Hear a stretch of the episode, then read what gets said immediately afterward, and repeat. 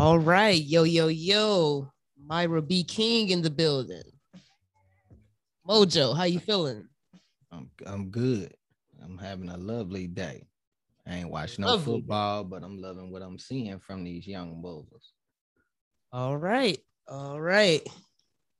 Yeah, the Kansas City and Baltimore playing right now. Look like a pretty good game. Yeah, the N F L is in good hands. And shouts out to the Honey Badger back with uh Kansas City. I seen you got a pick six, brother. Proud of you, man. Coming from getting kicked out of L S U to being a Super Bowl champion, a hero to the Kansas City Chiefs, man. Shouts out to you, brother. Shouts out to him. That's what's up. That is yeah. dope. Um, yeah, and shouts out to the um the dude that plays for Tampa. I forget your name, sir, but you got the first pick six twice in a game. You had two pick sixes for the first time since twenty twelve. Appreciate you. Diamond Desson, or whatever your last name is, that plays for the Chicago Sky W N B A, dropped thirty-six and seven. Shouts out to her as well. No, even though Candace Parker didn't get in on that, she only had six. I think she had six points or something like that, but I think she had like six or seven rebounds. So that's cool. But yeah, shouts out to Diamond. All right, shouts out, man. Um, we have um, an important story on the docket today. I want I want to welcome you all. First of all, how are you all feeling today on this beautiful night? It's not too hot, not too cold. Chill Sunday, you know. Um, welcome to our crime, our true crime edition. And I wouldn't call it true crime, you know, but hey, whatever you want to call it. But um, what I can say, Mojo, is that there has been a lot of stringed violent attacks happening, especially with domestic violence, killings, you know, um, boyfriend killed girlfriend, mother, you know, like family, close, edgy, killing type violent stuff. Mm. You know what I mean? Um, but however, um, I want to get into this story one in particular because it's kind of, um, it's kind of struck me a little bit, man. Not a little bit. It did. It it it played with a few heartstrings of mine. Um, I don't know if you heard or not, but out in uh, New York, um, Harlem to be specific, a thirty-one year old, um, she had just she was having her baby shower. Had her two kids there. Um, the father of her unborn child was there. It was the baby shower. Then her ex-boyfriend shows up and um, tries to shoot her boyfriend, but ends up fatally sh- killing her, shooting her in the face on her baby shower, killing her and the unborn. Um, I can get more specific. Uh, it happened. Um, the baby shower was on September twelfth, Sunday. Um, investigators say the suspect fatally shot Shanice Young, thirty-one, once in the face and once in the head Sunday at approximately one fifteen a.m. in front of her building at three hundred West one twenty-eighth Street near Frederick Douglass Boulevard. E M S rushed the pregnant woman to Harlem Hospital, but medics couldn't save her nor her unborn child. Distraught friends and family members lashed out, accusing Young's ex-boyfriend of stalking her. Sources said Young, her two daughters, the father of her unborn child, and other relatives had just finished celebrating at her baby shower at a nearby location for several hours and were taking gifts from her car into the uh, building lobby. I helped her put the gifts into the car and I said, "I'll see you tomorrow," her shocked father says, fifty-seven years old. Mm. "This baby is coming in five days, Daddy. Get ready," I said. "I'll be ready." That's the last thing she said to me. Reports stated that an ex-boyfriend then abruptly confronted them. The gunman came in chasing the boyfriend, explained the building superintendent. They ran through here and out the other side, and they ran down the stairs. Once back out on the street, they tussled, and Shanice Young attempted to intervene, which is when her ex, who was wearing a camouflage face mask, allegedly let off his gun, striking Young once in the head as her stunned fifteen and six-year-old daughters witnessed from the car, and the shooter ran off. She stepped in between it to break it up and caught and got caught in the middle, an N Y P D spokesperson revealed. However, conflicting reports contend that the suspect targeted her after her boyfriend got away, as opposed to accidentally shooting her while aiming for him, based on interviews with relatives, witnesses, and videos, police sources says. Um, they have arrested him. He was on the run. Um, he's forty years old. They they have arrested him. Um, she has allegedly um, endured years of years of abuse at his hands before her death, and her father revealed that she had three orders of protection against her ex since their split. Her father added she put him out because he was cheating on her, and he does this because she had another boyfriend. So um, it goes on to say, you know, she was a beautiful person, and Saturday's shooting is one of the hundred that the N Y P D liaison has been called to in the summer of twenty twenty-one, with more than eight hundred shootings this year alone, with one thousand victims. These gun violence stats have doubled since two thousand nineteen. Um, it's getting wicked out here, man. Like, just to thirty-one years old, to go like that on your baby shower, five days away from giving birth, and your fifteen and sixteen-year-old daughters witness your death. Crazy. Crazy. I mean, is this... So, it's a confusing story a little bit. So, was she with the dude that came and shot up the party? That was her ex-boyfriend. Okay, when they say ex, ex of what? Like, were they were they together when she found the new nigga, or did she just, you know, drop him and then find a new dude, and this is what it came to? Uh, well, according to the article, what I'm able to pull out of it, that they weren't together. She had three orders of protection out against him. Um, she had moved on, mm. was having a baby by the by, by someone else. They had been broken up, broken apart, and um, well, not broke broken up, and um. He shows up to confront the new boyfriend. I guess they're saying the new boyfriend was able to run and get away. She intervened, and he, he in turn start going after her. You know what I mean? Well, I mean, listen, I don't, you know, I'm not placing blame on anyone, but future reference, ladies, stay out of a man's business. This ain't got nothing to do with y'all. I keep telling them, I keep telling women, like the story we had last week with old girl getting shot seventeen times. That's an anomaly. When women argue and y'all get into it, whatever beef y'all have, the worst it's going to get is a knife getting pulled and somebody getting put, cut. When men don't agree, we kill each other, period. There's nothing else to talk about. I'm finna kill this nigga, sadly. But that's where men's mind go. I have to get him off the earth. Y'all don't know if y'all think like that a lot. But that's the mindset of a man in that type of situation. That's his mindset. If he showed up with a gun and he chasing that man with a gun, you are pregnant, ma'am. Get out the way. Get out the way.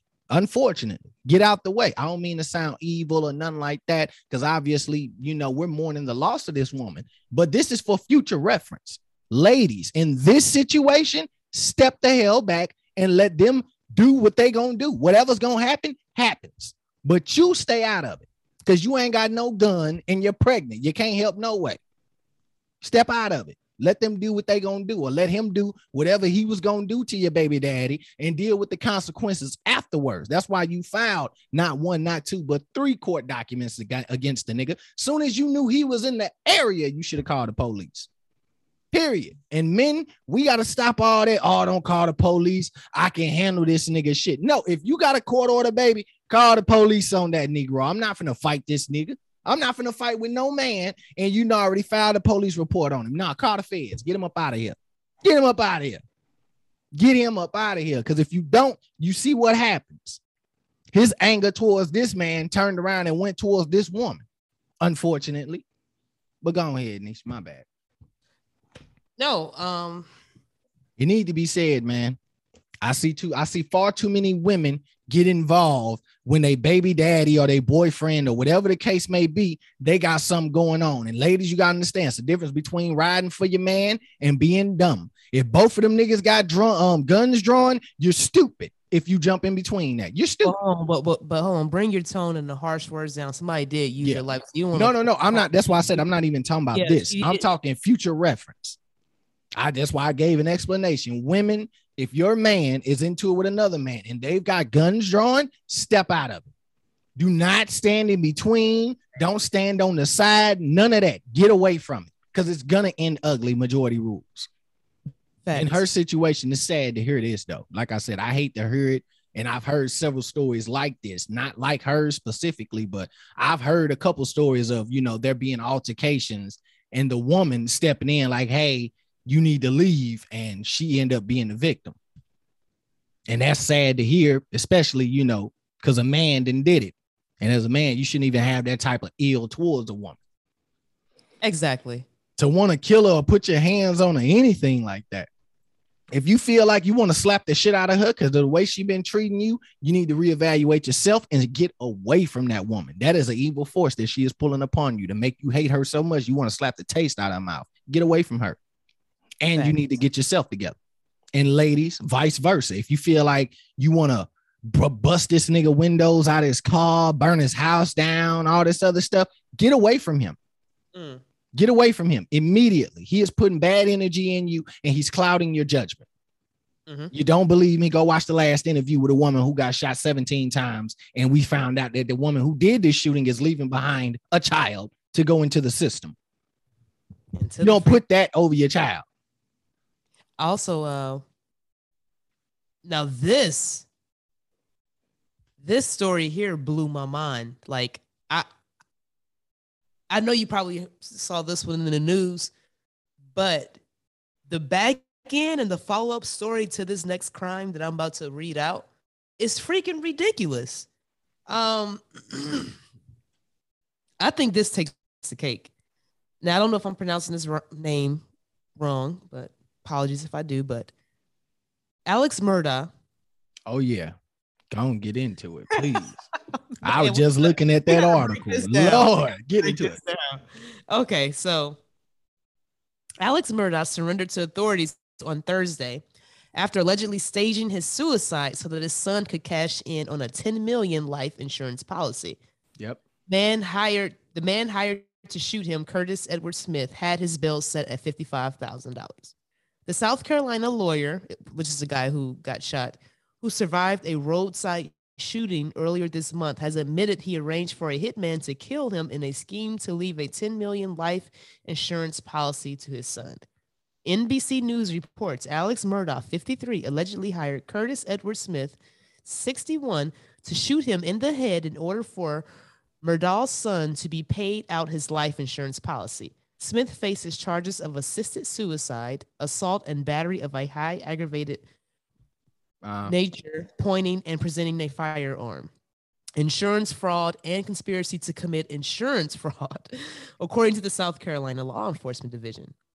Richard Alex Murdaugh conspired conspired with Curtis Edward Smith in an area of a uh, miss. Oh, miss, Mister Murdaugh provided Mister Smith, Mister Smith with a firearm and directed Mister Smith to shoot him in the head, for the purpose of causing Mister Murdaugh's death and allowing for a payment of a stated death benefit. Yeah. Now, hold on, got one more. The news arrives less than two weeks after Murdaugh sur- survived being shot in the head on September fourth while changing a tire on a rural highway, just three months after both his wife and son were murdered.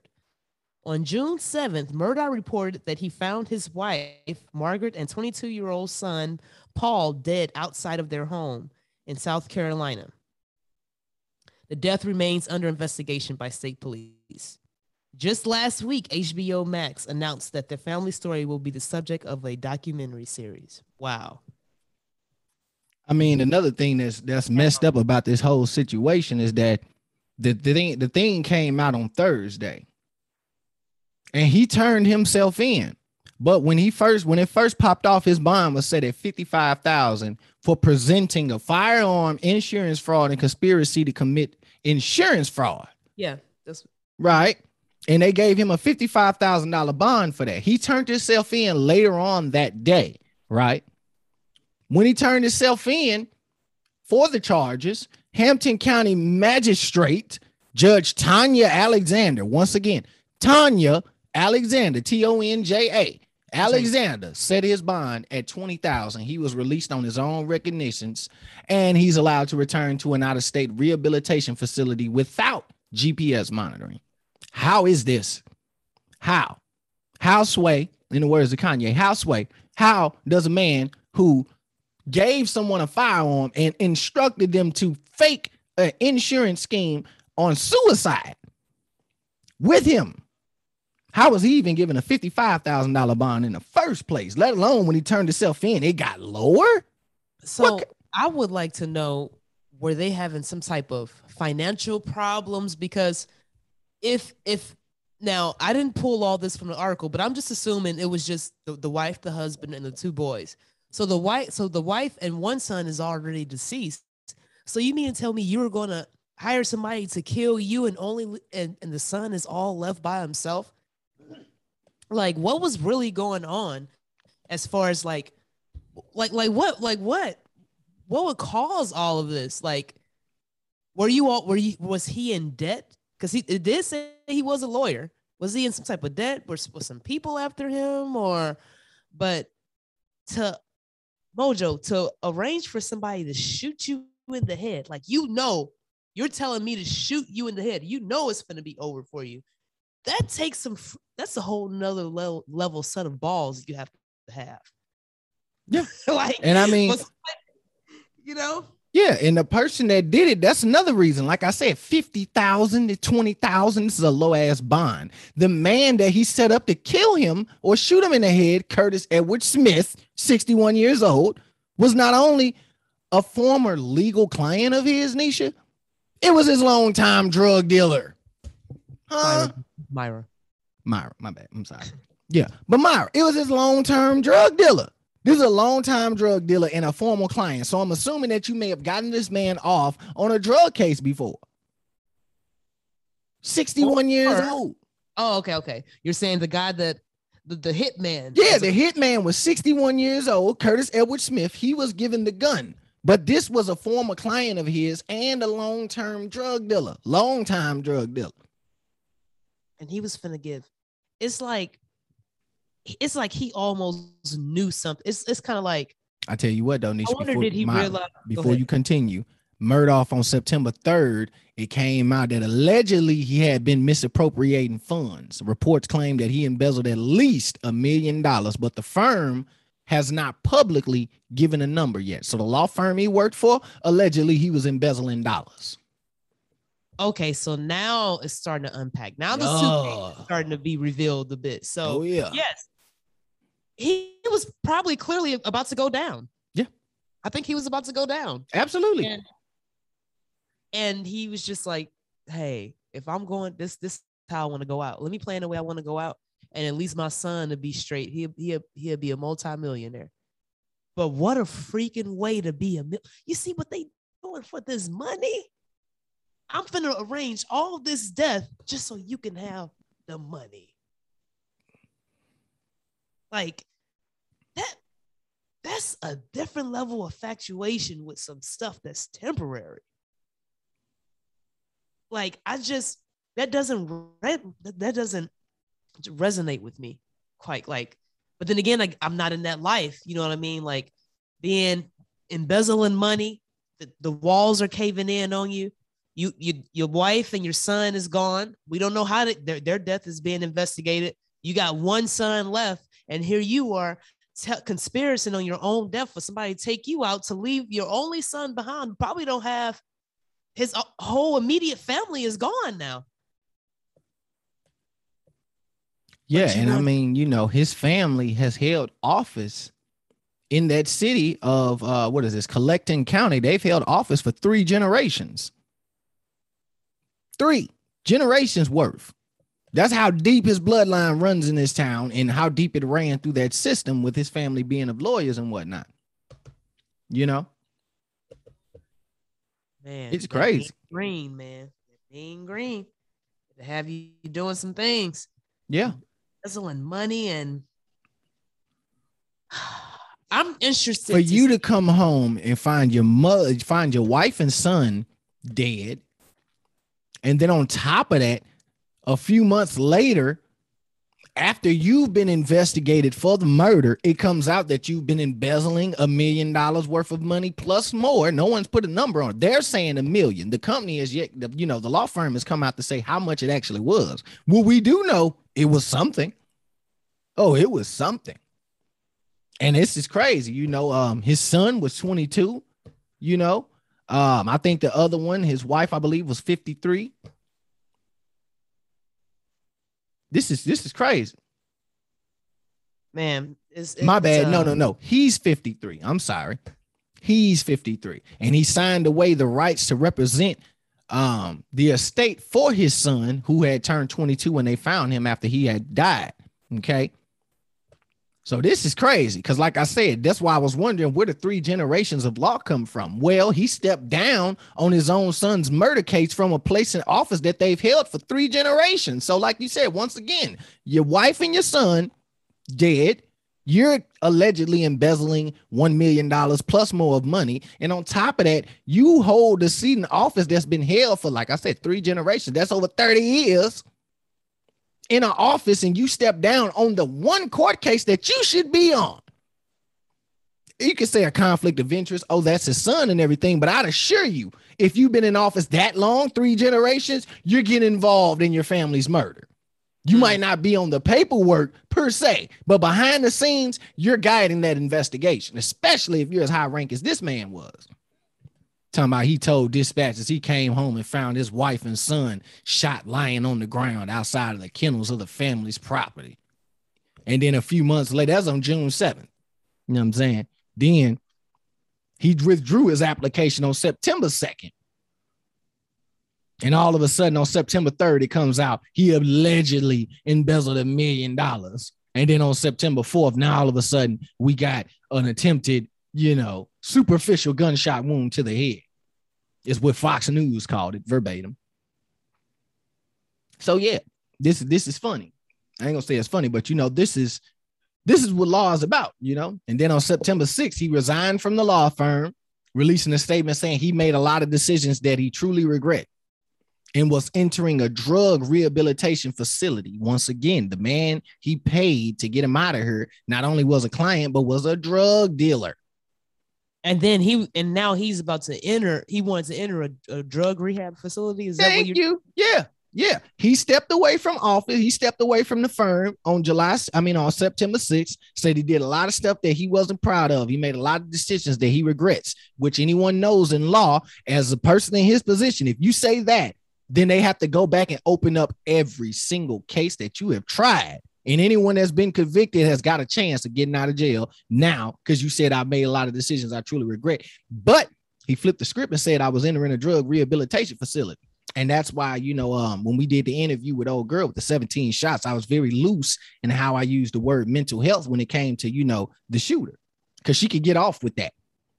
And I don't think she may have been just mentally ill. I just think she might have been, you know, if I ain't gonna say I think, but personally, you no, know, no, but there's a there's a there's a paper trail, too. Yeah, you yeah, know, yeah, absolutely. Didn't she, say, didn't she say that she had an order of protection out on her, or she's yeah. been coming to the house multiple times? Did she call her phone multiple yeah. times? Like, yeah, no, no, I'm that, with you on that. On. that. That could that could rack up to actually turn out good in her favor. That yeah, something probably is mentally ill. Yeah, you know, if if you're, it's not just like all of a sudden the girl just popped up over your crib.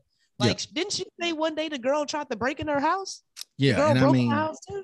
Yeah, if I was her lawyer, I would shoot for premeditated murder because we conversated over the phone and you said you're going to come shoot my windows up. And I said, yeah, okay. And I hung up and you actually came and shot me up. So that could go as premeditated murder. But like you said, it also could go in her favor where, but you know, on, let me, let me, she's let me been back, back, back for, for audience who, who probably don't know what we're talking about. We're talking about um a young lady, Nicole Jones, that we interviewed a couple days ago. The interview is uh, up on Spotify, Apple, or YouTube, however you want to check it out. Yeah. She was... um. shot seventeen times. Miraculously, she survived. She told us her story. Um, she was uh, shot seventeen times by her boyfriend's uh, alleged girlfriend. The girlfriend had been, uh, well, the other girl had uh, been calling her phone, threatening her. They had actually fought a couple times. The girl showed showed up at her house, tried to break in. Uh, they got into a couple phone arguments. And uh, one day the uh, the girlfriend popped up at her house. She thought it was the boyfriend pulling up. So she came outside, and when she made it to the car, before she had a chance to uh, beg for her life, she said she started shooting and even got out the car and stood over her and started shooting. So that's just, that's just a little background information of what we are uh, discussing. Continue, Mojo. Nah, you're right. I mean, you know, just in that situation alone, you know what I'm saying? We could say, oh, mental health is one thing, you know, because obviously there's a paper trail. Um, but like I said, it could work in um, Nicole's favor, you know, because clearly, you know, there's something going on here and she is the victim. But on the person who actually did the shooting, like you said, mental health could be an easy, you know, go at. You know, she was given all these warnings. She's got a son, you know, all of this stuff. No one with the right mind, Your Honor, is going to go out and do this type of, you know, this type of vicious act. Therefore, I want to label her in mentally insane. And instead of giving her a life sentence, I'd like to put her in ten years in a rehabilitation mental clinic and get her out and give her another chance in society. Where if I'm Nicole's lawyer, I'm fighting against that. I'm fighting that not only did she know what she was doing, as I said, this is premeditated. You've been given several warnings about messing with this girl. Y'all done fought and everything. Police reports have been complained. They've been filed. Clearly, you don't give a damn about that. You took it. You thought you were the law. You took it in your hands to decide to go over there and shoot her seventeen times and try to kill her. This not only was attempted murder, this is premeditated attempted murder. There's a lot of uh, there's a lot of charges that I would throw on her if I was her lawyer. But what I will say is that woman that did the shooting seventeen times may actually do zero to no time just because we're going to say or just because they're going to fight for mentally ill. And I've seen far too many mentally ill cases where that person may just be a wild individual. They're going to file for mentally ill, and instead of getting life, they're looking at five to ten years. Don't believe me? Wait till the Dylan Roof trial comes up. The guy, the white guy that burnt down the church over there in Carolina, watch how they try to get off with him and say he's mentally ill as well. Oh, he's mentally ill. No one with the right mind would do that, sir. We want to shoot for uh, mentally ill asylum and all of that other stuff because all that does is just knock time off your credit, you know, knock credit off your time. Just like if you're a drug dealer and you get caught, the best thing for you to say is that I'm a user. You got caught with You got caught with two kilos of heroin, sir. You're going down for life. No, I was intending to smoke all that. Yes. Yeah, I was going to smoke it to my lungs. Got, no, okay. I also got one more. Go so. ahead. Let's get it in. But uh, thoughts and prayers to that family, especially for the absolutely, especially for the young boy who's, oh man, I can just imagine the heartache that just the circumstances of it. You know, it's not like it was natural causes of death, even with his mom and your brother. And then now your dad tried to take himself out too. It's like, whoa. Like, so thoughts and prayers to, to the young boy. Um, I couldn't imagine. Um, but uh, now we're headed uh, from, so we've been to New York to Carolina. Now we head to Chicago. Um, it's usually something good up there. I ain't gonna stand. I'm saying what we've gotten into ain't, but usually when we talking Chi-Town, baby, they, they crimes hit a little different like New York. They got some different type of crimes out there. Well, I think I got on my own. Well, I'll shoot. Hey, Chicago dad opened fire on family of daughter's boyfriend, killing one. But see, here's the thing. This is where I got kind of upset. But before I tell how I feel about it, let me read it.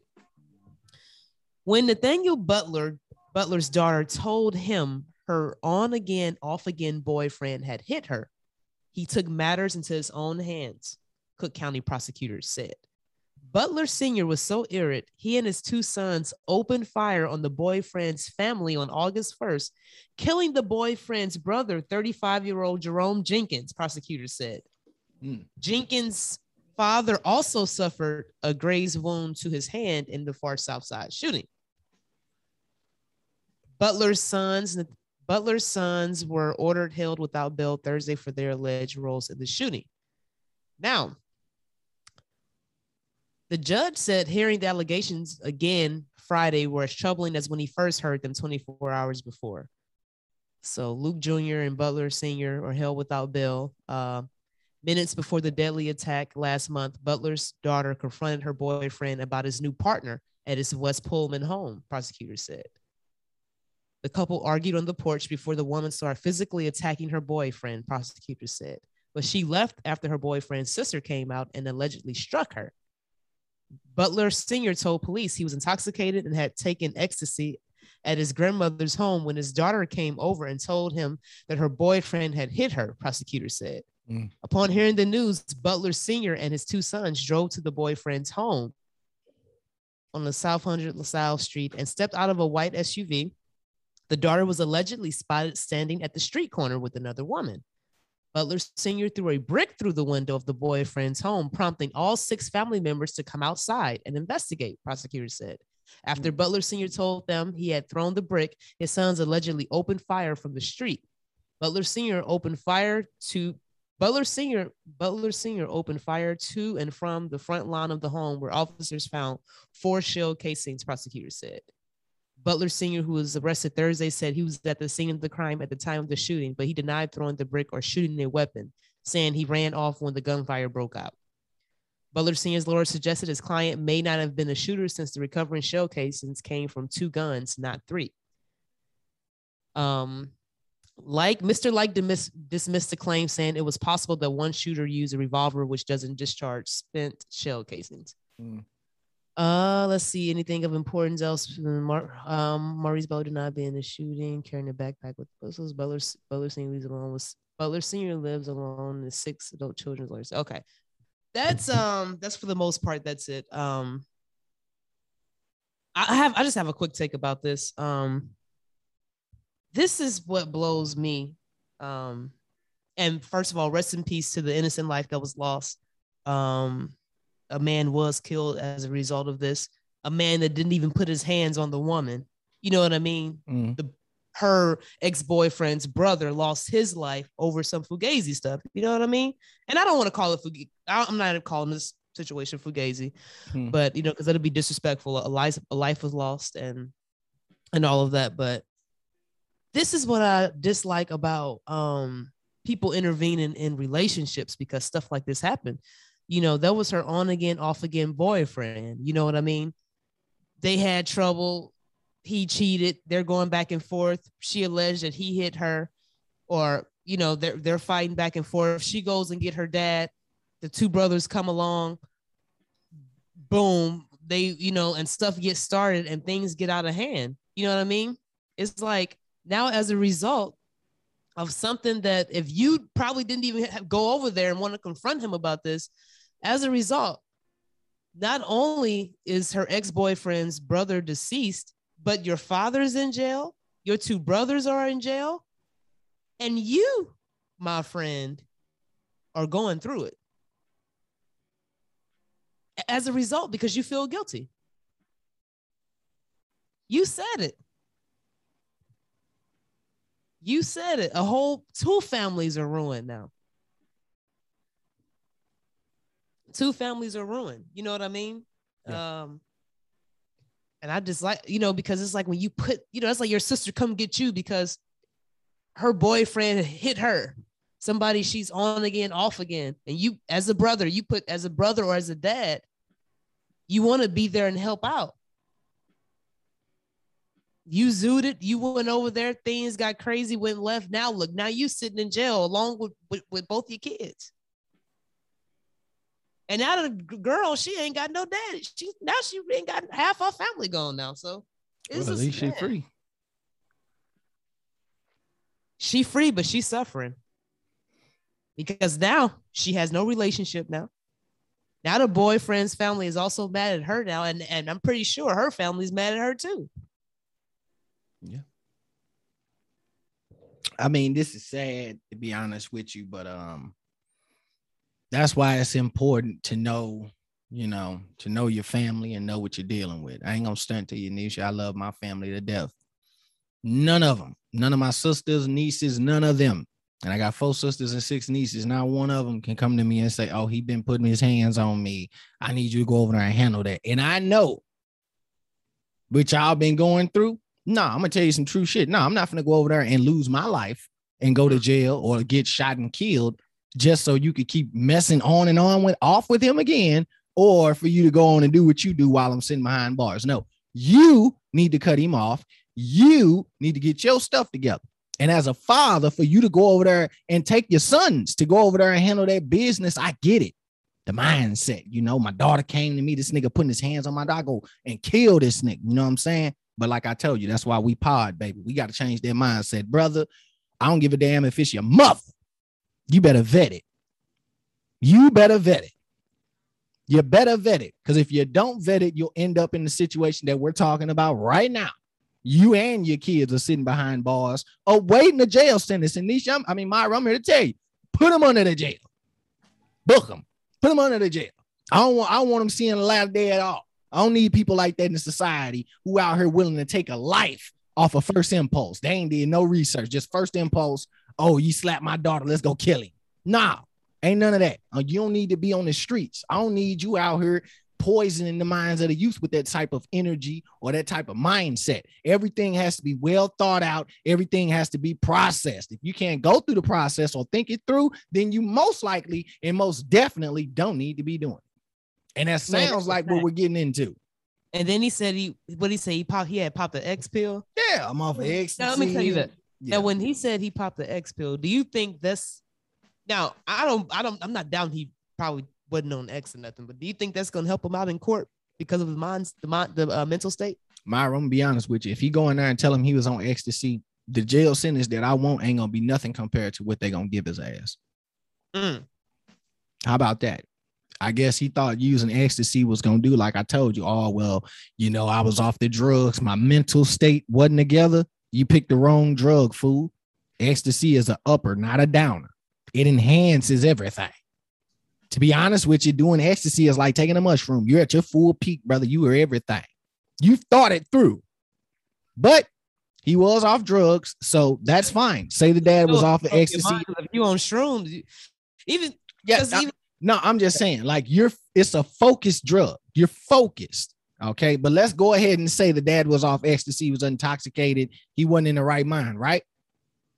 Because well, don't, don't they say with X, if you, don't they say, like, if you're on X, if you're in a bad mood, it puts you in a bad mood. But if you feel good, you're going to feel great. Yeah, that's how any drug is, basically. But, I mean, I want to get off the ecstasy and everything because okay. I'm giving him that pass. Okay, okay. you okay. were on ecstasy. Cool.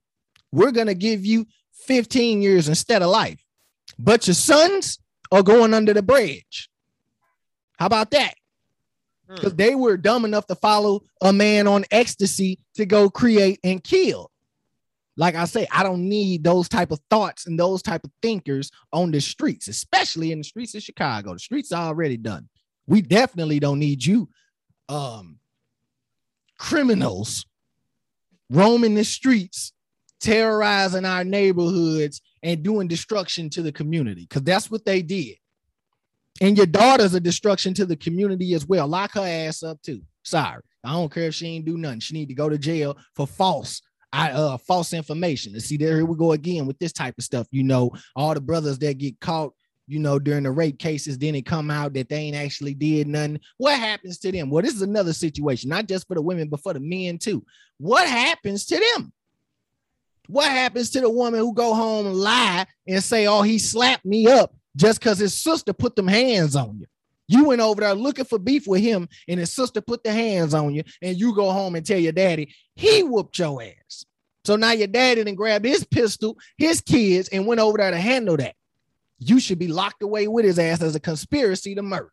This should go out. This should go down as a RICO charge, Myra. Everybody should be going to jail. Everybody involved, because she was a ringleader. To be honest with you, you premeditated this. You knew that man had not put his hands on you far as knocking your noodles loose. It was his sister.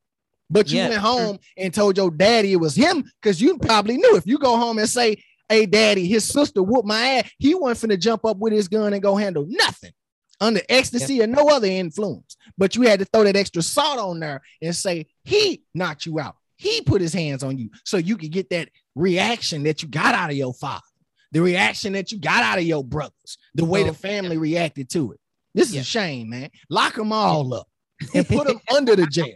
And before you lock you the daddy and the brothers up, lock her ass up. I want her behind bars immediately because she the source of the problem. If she would have never, remember how back in the day they used to lie? Oh, Emmett Till, he stared at the white woman. They hung him. You know what I'm saying? That's what she just did. She just lied and had her own people hung in front of her. And then we got another family over here who's grieving the loss. Right. And so they ain't have nothing to do with it either. Brother. Exactly. Somebody yeah. have nothing to do with it. Talk about it. Nothing man. At all. It's a shame. I lost my life. thirty-five years old. Lock her I ass. Probably had up. Kids in the family and everything. Lock her ass. Clean the fuck up. So um, now we're headed back to... This is a shame. Wait a second. Is this in? Chi- I don't know. I, this could be in Chicago too, but here, here's another roller coaster. Okay. An uptown couple who allegedly shot their one-year-old son in the head as they struggled for control of a gun and then tried to cover it up by lying about what happened have reached plea deals. In January twenty twenty, Travis McCoy flagged down police officers as he walked into West Hospital with the injured child and said the boy had been shot by gunmen who opened fire on them from a vehicle behind their home in the eight hundred block of West Leland, prosecutors said. Mm. But the officers became suspicious because they were in the immediate area at the time of the of the reported shooting, and they didn't hear gunfire. Investigators soon located a, blood, a bloody elevator in a high-rise residential building on the eight hundred block of West Eastwood. That led them to a twelfth floor apartment where officers found spent shell casings and blood spatter in the kitchen and living room. Police eventually determined that the child was shot when the weapon fired as McCoy and Smith fought over it during an argument, a police spokesperson said. Hmm. Officials said the bullet ricocheted before it struck the boy and it did not penetrate the child's skull. McCoy has now pleaded guilty to being a felon in possession of a firearm. Prosecutors dropped charges of filing a false police report. His girlfriend, Adriana Smith, twenty-nine, pleaded guilty to misdemeanor attempted obstruction of justice, who was reduced, which was reduced from a felony charge. Judge Daniel Gillespie sentenced Smith to two days of time served. He sentenced McCoy to three years and gave him credit for five hundred sixty-eight days spent in custody while the case was pending. McCoy, who also received the state standard fifty percent sentence reduction for anticipated good behavior, did not spend any time in prison for the incident. He will be on parole until July thirtieth, twenty twenty-two. Can I go in real fast? Because this, this is disrespectful. Now, this is a problem with the law that I have.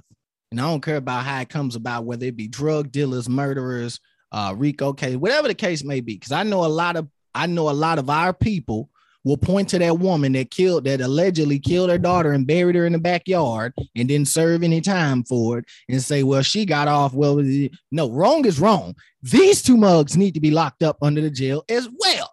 Mm. Both of them. There should be no, there's no such thing as, and that's why I hate with lawyers, and that's why I hate law. And when it comes to lawyers, I don't even fuck with them.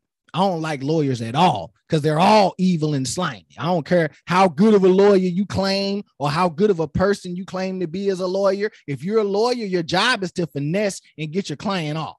And you would know your client is guilty as shit, but since they came to you, it's your job to get them off. That's mm. what my issue is with lawyers, and that's my issue with the law, because the law permits you to create, to commit several crimes. And as long as you can give them some great info, you go home. We call it snitching. You can go home from that. You shouldn't be able to snitch your way out of killing a baby, your child. And then you lied about it. You niggas lied about it, said that somebody pulled up on y'all, drive by and all this. And then when it all come down to it, to find out y'all were struggling over a gun and accidentally shot the child in the head. And the most time y'all did was maybe a week in jail at best. No, no, no, no. I don't want to hear probation, parole, none of that. I want to hear, I want to hear the jail cell close. That's all I want to hear. All I want to hear is the jail cell close. Man, and what is y'all doing fighting over a gun and, and, and got the one-year-old son in there in the first place in a small apartment? What is y'all fighting over a gun for? That's that's period. A like, come on now. Come on. And, I, and for my people out here who say, oh, well, he should have had it on safety and stuff like that. Not every gun has a safety. Mine doesn't have a safety. And there's plenty of guns out here with trigger fingers, where, where hairpin triggers, where you can have it on a safety. But as long as you got one in the head, the slightest touch and that bullet is coming out on safety. So mm-hmm. let's not even go into that. Like you said, it's long story short, they shouldn't have been arguing and uh, tussling over a gun. First of all. Second of all, why was the one-year-old anywhere near the vicinity? But that that all of that just leads me back to my initial point. They should be serving fed time. You say give them fed, fed time. time. Like they should be locked up with the most criminal. Like, send them Guantanamo Bay type shit. Like they should be under the jail. Y'all killed this baby and lied about it. Then I caught you in your lie, and you got the nerve to try to tell it. Oh, yeah, since we caught, yeah, let me go ahead and confess, and let me go ahead and give a statement and all of that. And they giving you a pass for that. Nah, it shouldn't be no pass for that. That's why I say that's what's wrong with the court system now. There shouldn't be no passes. There shouldn't be no, oh, I give a statement and I could get out on lesser time. No, you did the crime, do the time. That that giving statements out and getting lesser time, that should only apply to gang and drug activity, because you have to do that to lock down the big fish. When we're talking about this situation, ain't no big fish to lock down. Y'all both the big fish. Y'all are the plug. There is no middleman. Y'all killed the baby and lied about it. Then we caught you, and then you wanted to tell the truth. Meaning, if they had not been caught with that elevator, that blood elevator full of blood, if they never went to that apartment that had the blood in the shell casings, they would have never told y'all that they struggled over a gun and killed that baby. Exactly. Therefore, and, they uh, should be under the jail for shit like that. I couldn't be no lawyer in court where something like that happened, because I know I would go viral, because I want to throw hands with the judge. I'd be trying to jump over there and whoop the judge or the juror's ass. I'd be trying to whoop one of the jurors' ass too. Y'all let this, oh hell no, y'all let this nigga out, huh? Yeah, lock me up too. Shit, I need to go to jail where he put me in his cell so I can handle that. Clearly, y'all don't give a damn about the people in there with him. Put me uh, in there with that nigga. Clearly, y'all don't care about the system. Y'all care about the system. Y'all don't care about the people. And that's why I tell people all the time, you know, that's a big thing in our community, in the Black community, is that we rely on a system that doesn't protect not only us, it protects no one. Clearly. Y'all think it's the only story. I said, look up the chick. Uh, what was her name? The Katie chick that killed the daughter in Florida and got off with it, allegedly. Look that up. They found the body but buried in the backyard. You knew nothing about it, but your daughter was buried in your backyard. Okay. And she got off scot-free. And we know Florida got some different type of laws, but Florida ain't doing nothing but doing what everybody else doing in every other state. They're lying off. They're relying on the legislation sent from the big house, A K A the White House. So this is a whole thing that needs to be changed. This needs to be, you know, we need to get more involved in the law so we can change the laws. Because stuff like this, like you said, don't sit right on my stomach. I'm going to have to pray on this joint. And unfortunately, I can't pray that these two fuckers get locked up. Because unfortunately, now that this case is done, Myra, they will not be brought back into court and they will not be serving no time for this. So this case is over with. They killed their own baby, arguing over a gun, lied about it, and they're at home right now smoking doobies. Probably trying to make another one. I got, um, man. Damn shame. We can leave off on a lighter note. I got something that may change the spirit. Hold on. Before we, before we change the spirit, let me get to this immigration real quick. Oh, okay. Go ahead. Cause this, this, this here is on my, it's been on my mind for a minute. So I remember when Joe Biden first signed up, um, January twentieth, twenty twenty-one, he announced the U S Citizens, uh, Citizenship Act of twenty twenty-one on February eighteenth. Hold on a bit, Dave. Okay. You say now, uh, this was when twenty twenty-one? Yeah, January okay. twenty twenty-one, Biden announced the uh, U S Citizenship Act of twenty twenty-one. And on okay. February eighteenth, Senator Bob Menendez and Congresswoman Linda Sanchez introduced the bill to Senate, House, respectively. And if passed, it would have created the largest legislation program in U S history. Now, on that program, there would have been approximately eleven million undocumented immigrants, and their spouses and their children would be eligible for lawful prospective immigrant status, which is an L P I. Okay, so wait a second, Paul. So Joe Biden passed the bill, you're saying? I ain't say he passed it. He introduced a bill that would have brought in the eleven million immigrants that they claim are here and undocumented. He would have signed them all up for citizenship as long as they were in the U S prior to January first of twenty twenty-one. Okay. So basically um, during the Trump yeah. era. And they okay. can't remain outside the U S. Yeah. Okay. If you're an immigrant and you were over here during when Trump was in, uh, residing when he was president. Yeah. And you're undocumented. Uh, you could, I can get you your papers legally. Yeah. You were legally okay, cool. looking at getting papers now. Okay. Got it. Um, and another thing that I found um, special, um, it's called a S I V, Special Immigrant Visa Status Program for Syrians who worked for the U S government in Syria would be introduced as well. That program would have granted up to five thousand special immigrants visas to certain Syrian nations employed by or on behalf of the U S government for the beginning of at least one year, beginning on January first of twenty fourteen. So they've come up with a way to bring in eleven million that's already here. They're going to go abroad, think about bringing in five thousand and all kinds of stuff more with this deal. Now, my biggest issue with that was that when they showed up with the ten thousand Haitians outside of the Texas border, which isn't nothing new because we know thousands of immigrants have been showing up at the Texas border from Mexico, South I mean, South America, and many more places. But now that some Haitians have showed up at the door, they will most likely, and this is according to the guardian dot com and is backed up by C N N and Fox, the plan is to likely involve five to eight days worth of flights, with San Antonio being the main one for departure cities, and they're intending to send all the Haitians back where they came from. Whether they okay. came from South America or to Haiti, they will be sending them back on five to eight different flights and getting rid of the ten thousand that are sitting outside the border, which is now allegedly up to thirteen thousand seven hundred. And they now, said more Haitians and Mexicans were traveling. I mean, more Haitians were traveling through Mexico by bus.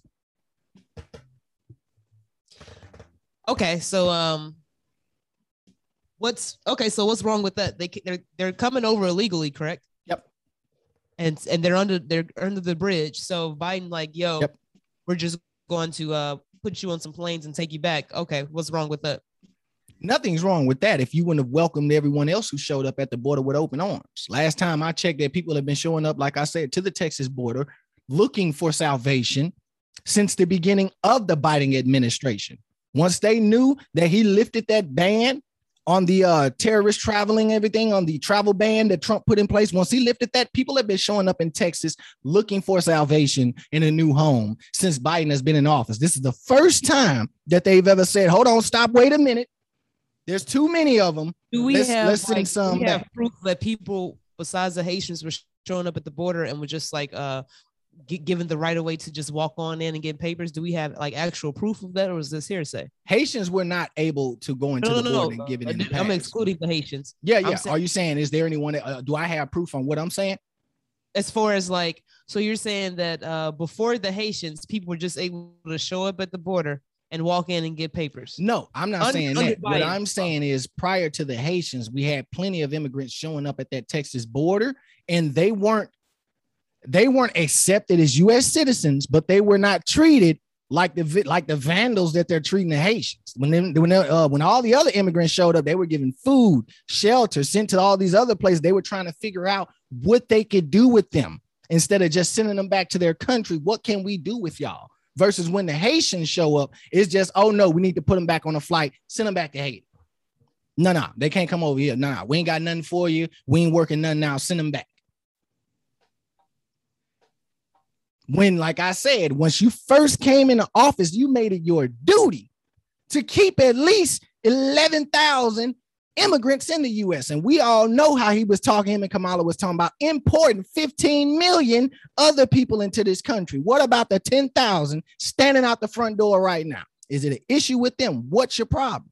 You ain't got no problem when Indians come over here. You've got no problem when no one from the Latin community comes over here. No other issues. But soon as some brothers show up at the front door, now we need to get a hold of immigration. When Trump told you, get a hold of it for everybody. He didn't want nobody coming in. Mexican, Haitian, Arab. He wanted no one in here. If you're not in America, stay away.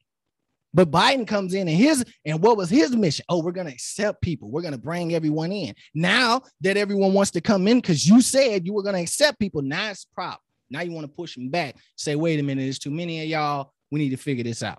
And I'm not saying he's wrong for saying that. I said it's wrong because you picked a damn good time to say it.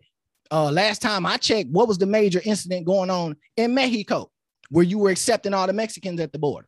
What was the issue going on in India where you had it planned to bring in at least ten million or better Indians from over there in India?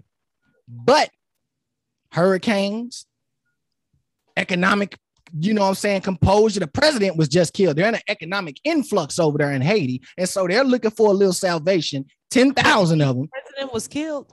Yeah, I said their president was killed. They had yeah. a hurricane. Oh, the president in Africa was killed. The president in Haiti was killed too.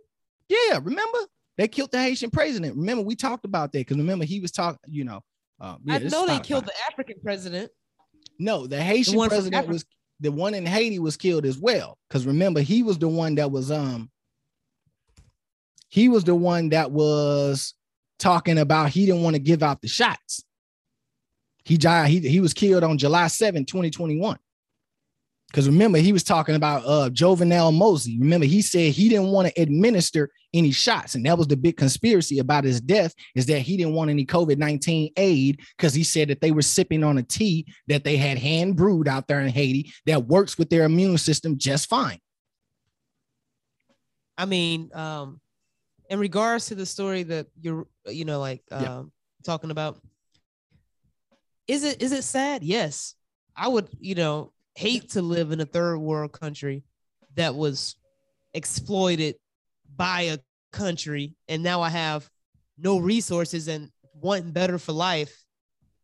So I do empathize with that. But I am obligated to say, like, hey, we've reached a threshold. Hey, we're going to have to turn around and send them back. Or if you don't want to, you, you, you have the right. You're the president to do that. You know what I mean? Um, yeah. And that's the that's the sad reality of it. It's it's hurtful. It's cold. But at the same time, I'm sure those people at the border, like doing the jobs, what do you call those men and women? Like, I'm sure they are overwhelmed. Border Patrol. I'm, I'm sure. Yeah, I'm sure they don't get no sleep at all. So I'm and you say it's thirteen thousand people. Look, uh, as of right now, they're saying it's thirteen thousand seven hundred. So thirteen thousand seven hundred people, and how many border patrolmen you got to get? And I'm pretty sure there's other people at the border as well. Like, I'm, yeah, he may have to send some of them back. Yeah. I mean, my thing is I'm fine with that. Like I say, I don't disagree with what the president said about sending some of them back, sending them, not some of them. He's talking about all of them. He ain't accepting none of them, first of all. And that's my, that's my problem. You're not accepting none of them. Last time I checked, they, like I say, I can do some extensive research. And I'm pretty sure I can find several videos, even on Say Cheese and all those other social media websites, along with C N N and Fox, where there were several slow down, immigrants. Slow down, slow down. Your audio is breaking up. Slow down. Okay. There were several immigrants showing up outside that Texas border, and we didn't necessarily give them a green card, but they were treated with respect. They were brought in, and they were consulted. Let's just say that they were at least consulted by the U S and the Border Patrol, versus now you got Haitians showing up. There's no consultation. I need to get them back immediately where they came from. And it's funny because a lot of them, they said, are traveling on a bus through Mexico. So they're making it through Mexico on a bus to get to the U S border. Doesn't that ring any bells? Hmm. They don't ring no bells. That they can go through Mexico on a bus and make it to the U S border, they don't ring no bells at all. That Haitians are traveling, coming from the country of Haiti, and they're making their way through Mexico by bus to the U S to get to the border and try to fight for a right to get in this country. Hmm. That's strange. Another thing that's strange is you're accepting, like I said, people from Mexico and all these other countries that's basically giving us nothing.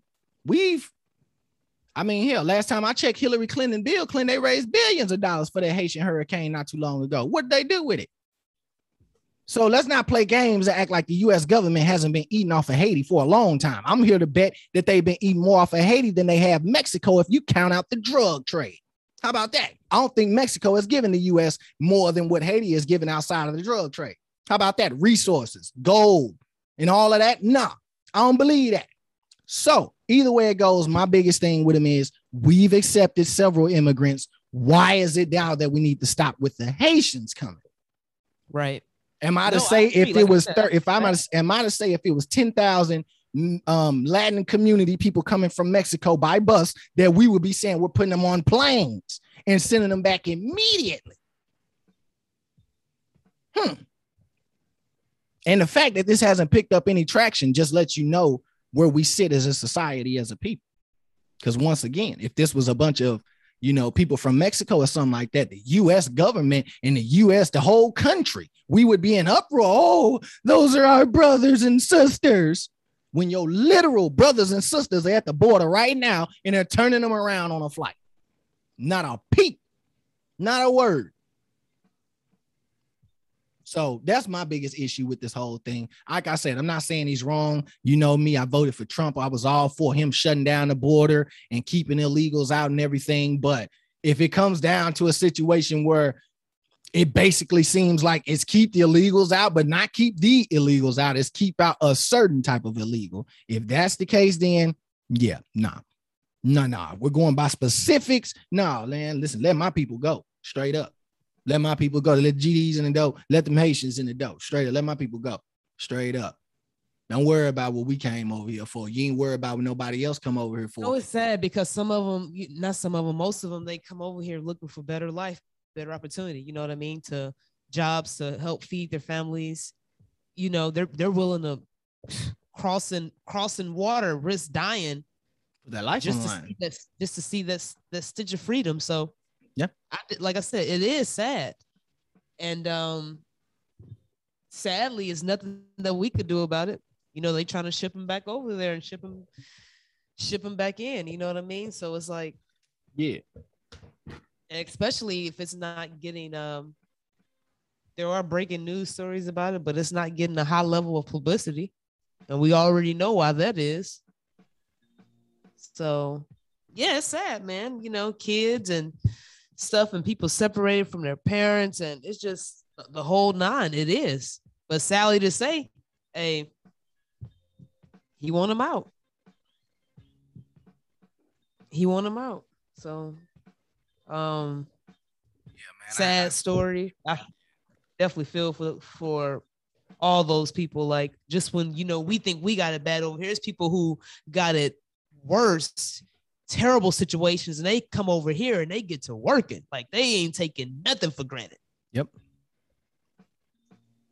And you know, that's a, that's another sad thing that I saw um when this article came out uh via Say Cheese. When I read it, it was the comment section. Oh, well, they're just trying to come take our jobs and this and that. I said, and I don't want to work. We got all these jobs open. Your point is, so what if they'll come over here and work for five dollars? Your ass won't.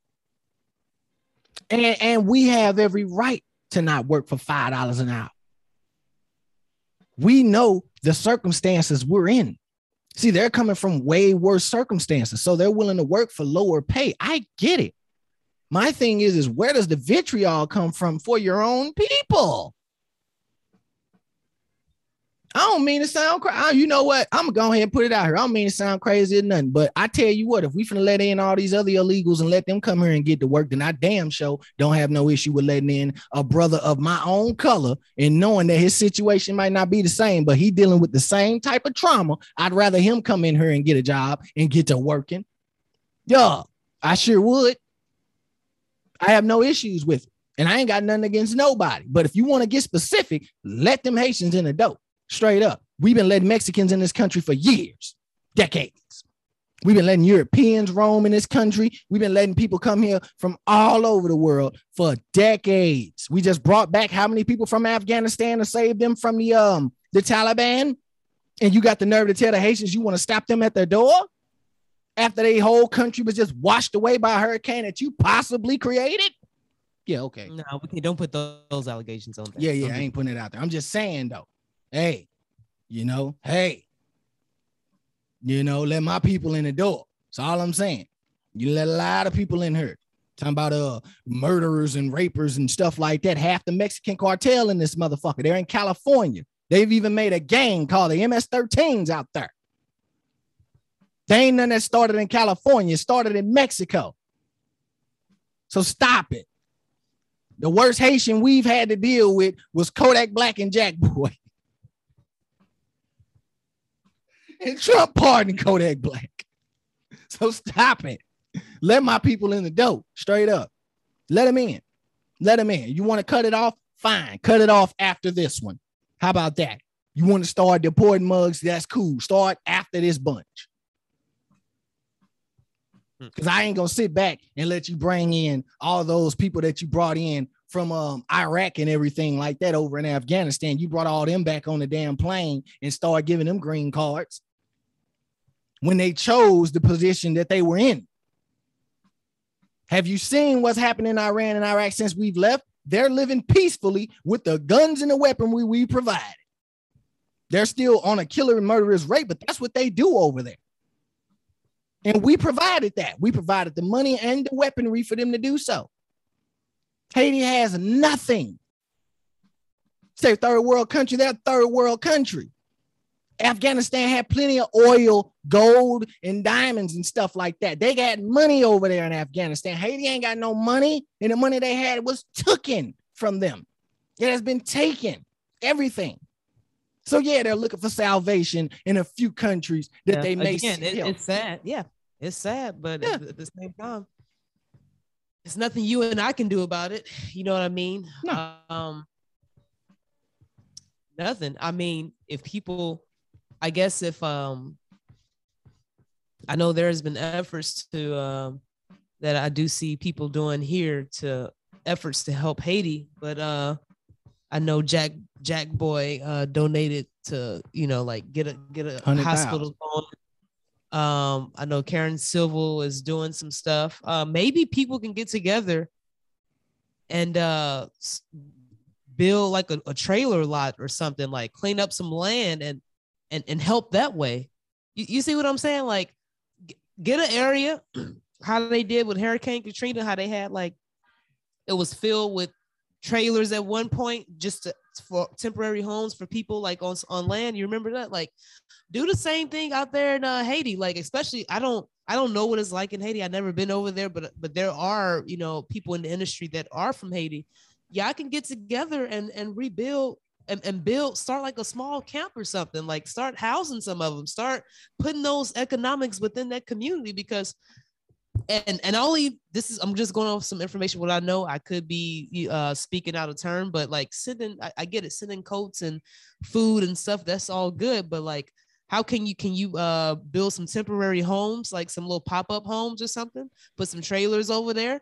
Like, wh- what else can uh, people do? And and I would donate to something like that, especially if I knew that it was going to get to them. And they were saying like, hey, this is going to, uh, we got five hundred acres of land. We're going to put temporary housing on there for Haiti. This is what we're going to start doing. Like something can be done.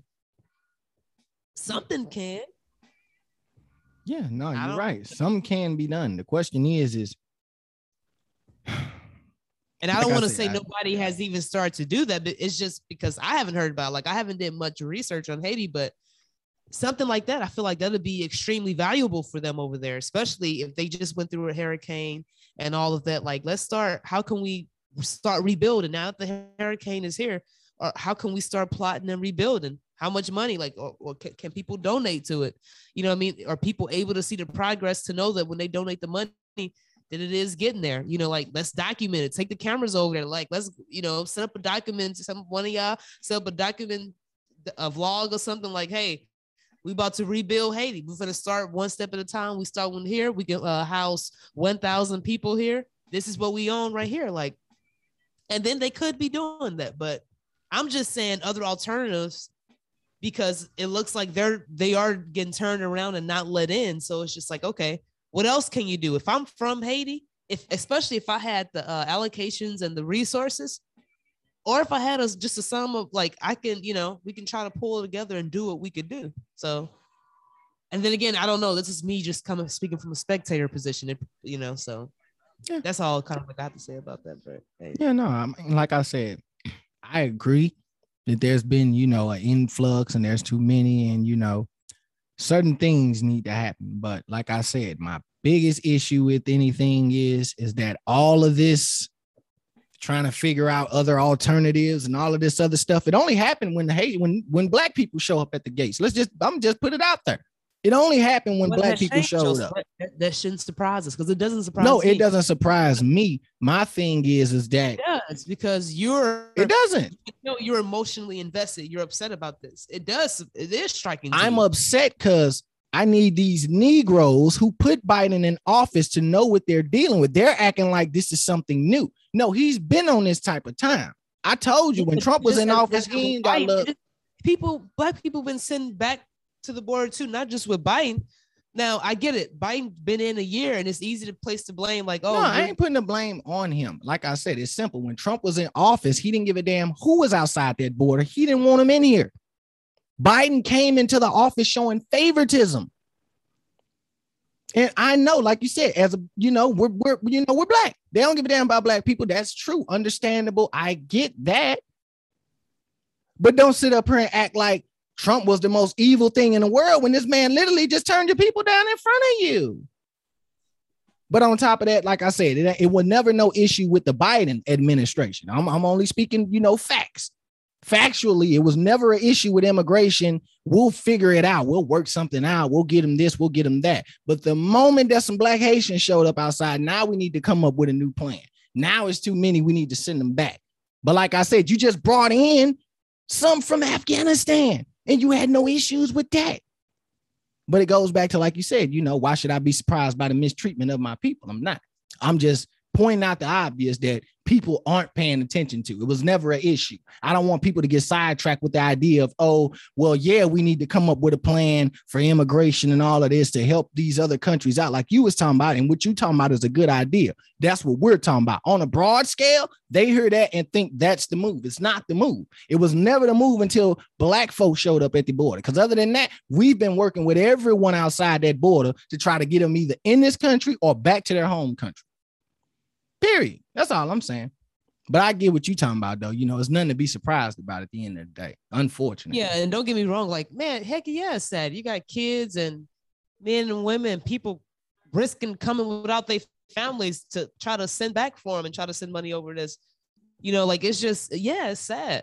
So I'm just saying, like, with with with what we know, we we know there's no, they're, they're, they're not letting the Haitians in the dough. We know that. So we know that. Now what can we do?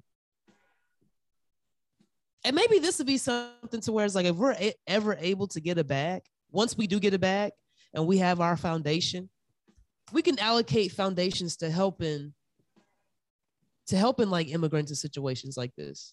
You know what I'm saying? I think that'd be a pretty cool foundation. It'll take a lot of funds because that, that takes money. Everything, everything takes money, a lot of money for something like that. But it's something that we definitely can like try to, if we could get around to like the right people, like, you know, that'll be something of a charity that we could help. We could help immigrants, like, and we can help our people over here. Not just only immigrants, but people over here.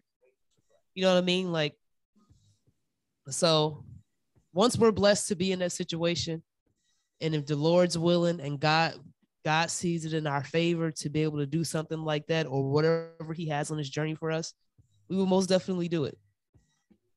Yeah.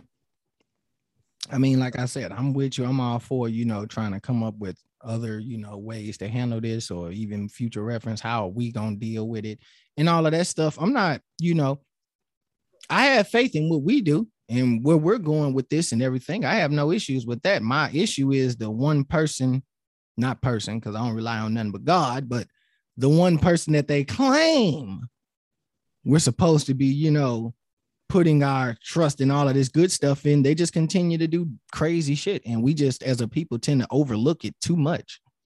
And I'm to the point now where I'm just, I can't overlook something like that. You've been letting people in this country all year long. Now, all of a sudden, it's a problem. Hmm. Well, I think with now, with maybe with something like this, I think that maybe uh, we as people will start focusing on merit and, and research and And what a per, like a person's track record, what they're saying, the policies, actually doing research based on voting on somebody just based on their charisma. And they say, oh, we're going to do this for you all. We have to start looking into these people, looking into their, looking into their policy. What policies are they trying to pass? Who are they in cahoots with? Like what, what, are, what have been their past policies? Who are you go- actually going out, getting up early in the morning, waiting in line to vote for?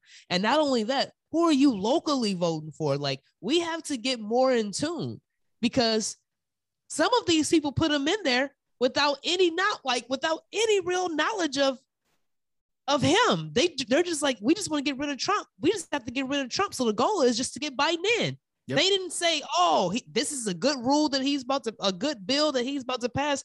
All you heard was, we have to get Trump out of there.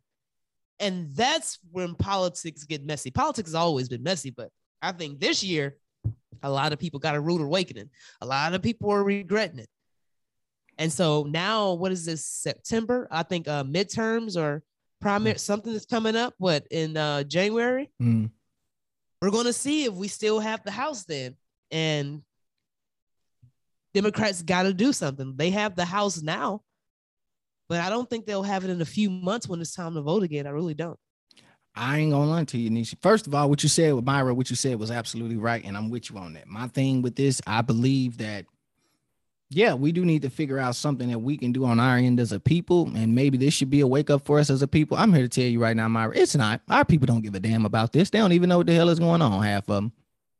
They just heard immigrants at the border, and that's what they think. They think that there's a bunch of illegal immigrants, and we're going to let them on, send them on their way. They ain't think about none of the fact that what we just mentioned, not only are they our people, but they've been letting in several people before they even showed up. Now it's an issue when our people show up, A.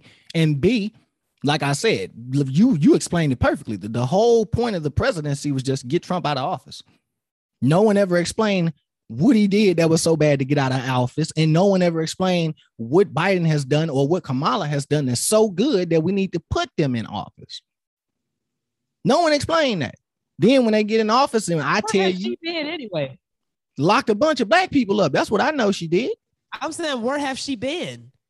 She's been chilling. Like, well, where like, she getting she ready to be the president? Out. That's where she been. She needs to freaking pop out. For what? She getting ready to be president. Let Joe keep making all these crazy things, and y'all keep hating on Joe. So when they tell you, hey, you know, Joe's feeling a little under the weather, you know, I don't think he got enough help to make it through the next three years or the next two years. We we just gonna throw Kamala in there and let her handle the rest. It ain't gonna be no issue. You ain't heard nothing about her. Like you said, what has she done? Nothing.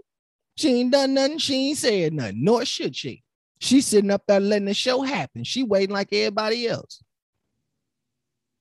That's what she doing, yeah, as she should. What am I help him be a fool for? Why would I attach my name to any of this stuff that he got going? Remember, you said who made the hip hop holiday? Who made November hip hop month? Come on, love. No one else was thinking. You think Joe was thinking about hip hop when he said we should do stuff for black people in November?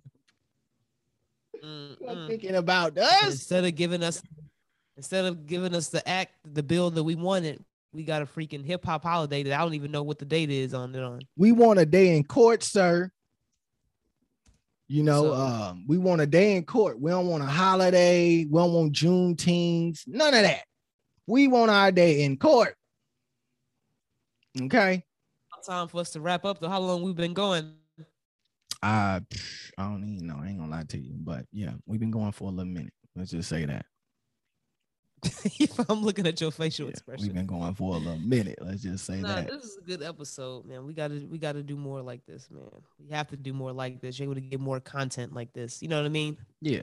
I want to know before we get out of here. Okay, so there is no specific date, Myra. It's just the whole entire month of November is Hip Hop History Month.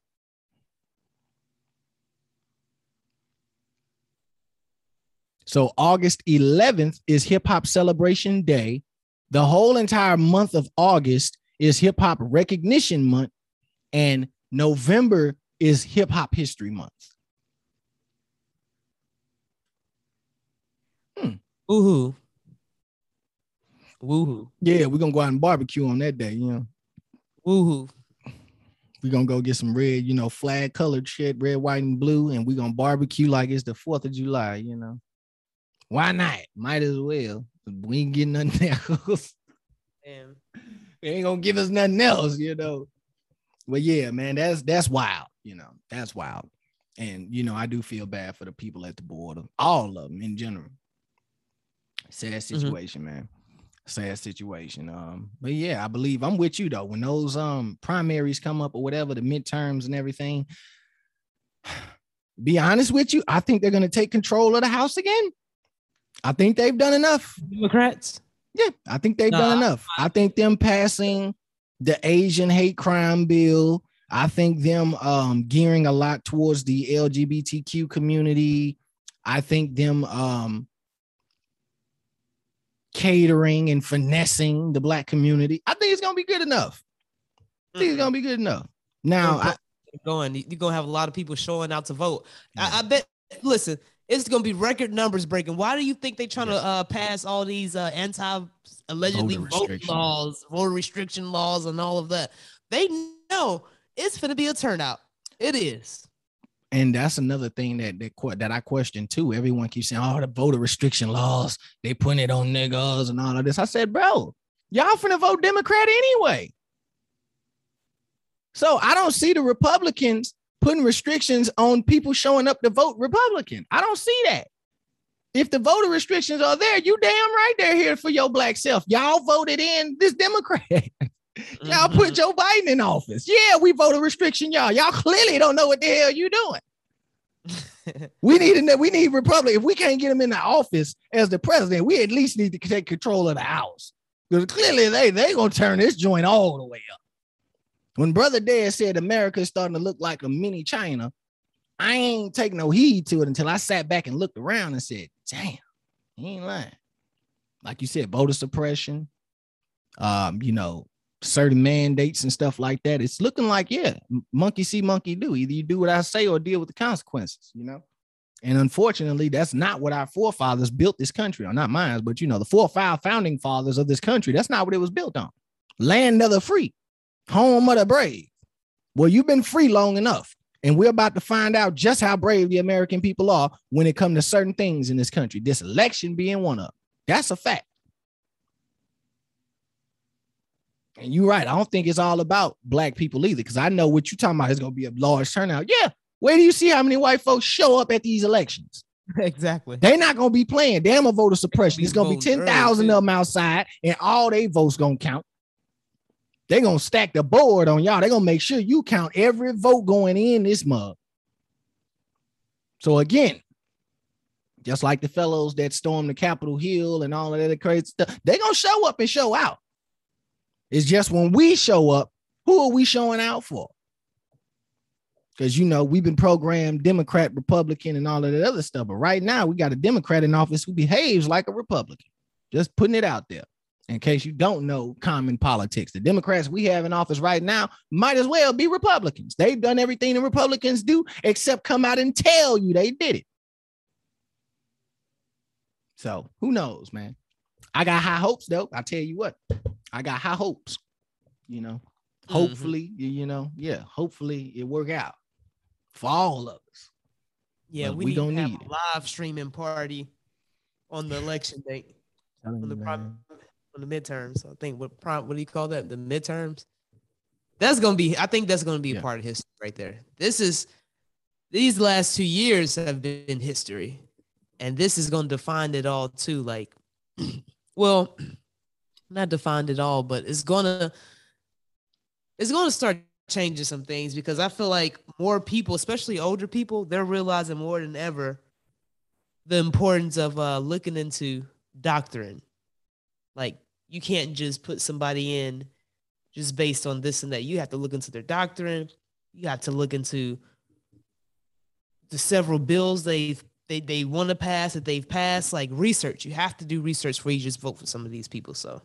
I definitely think that, I don't know, I think the Republicans maybe win the House, because I think the Republicans, they're the ones highly upset with the rules that's being passed around. It's the Republicans. Yeah. So, hey. Yeah. But that's, that's all, uh, that's all I got. This is a pretty good pod. Yeah, man. I mean, I like it. Um, yeah, I like what I'm seeing, you know. I look forward to the midterms, you know. Will I be voting on them? Who knows? Who knows? But I look forward to seeing them. And I look forward to what's going to happen next. But, you know, man, it just, we're at a rough time right now. We're at a weird time right now in the United States. And we're at a weird time right now in the world, period. It's, yeah. It's very, very weird. Also, did you see this uh, documentary coming out by Kaepernick? No, I didn't see that. Yeah, Colin. I think it's called Colin in Black and White. What on is that? Like, like why? What is it like? It, I guess it's supposed to be about his story and everything, and uh, either that or it looks like it could be a documentary type of situation. I got the trailer, but he just posted the trailer on his page. It looks like it's coming out on Netflix October twenty-ninth. So, mm. okay. Hmm. No. Kudos to Kaepernick. Um, yeah. Glad to see he's still out here working. He probably getting even bigger bags since he's not in the N F L, and I know he's probably not complaining no. about that. No, he's not. So he's he needs Myra. There's I don't think there's no company out here giving Kaepernick ten, fifteen million dollars for one gig. No. Um, you don't think he's making money? I ain't say he wasn't making money. You said making more than he would in the N F L. He was on yeah, a seventeen. You see how much he was on a, hold on. You see how much he made from Nike? Yeah, how much? Look at well, it was like over eighty million. He ain't had that much in foot. And then other, he was, you know, making money. Uh, oh, it was another endorsement that he had as well. He's good. He ain't trying to get out there on that field. He good. No, nah, his net worth estimated at twenty million. I didn't say his net worth. Yeah, yeah. No, I know I what you're talking about. I know what you're talking about. Yeah, not the net worth. That's I'm not talking about that. I'm talking about how much he made with Nike. What was that last? What what year, what year was that?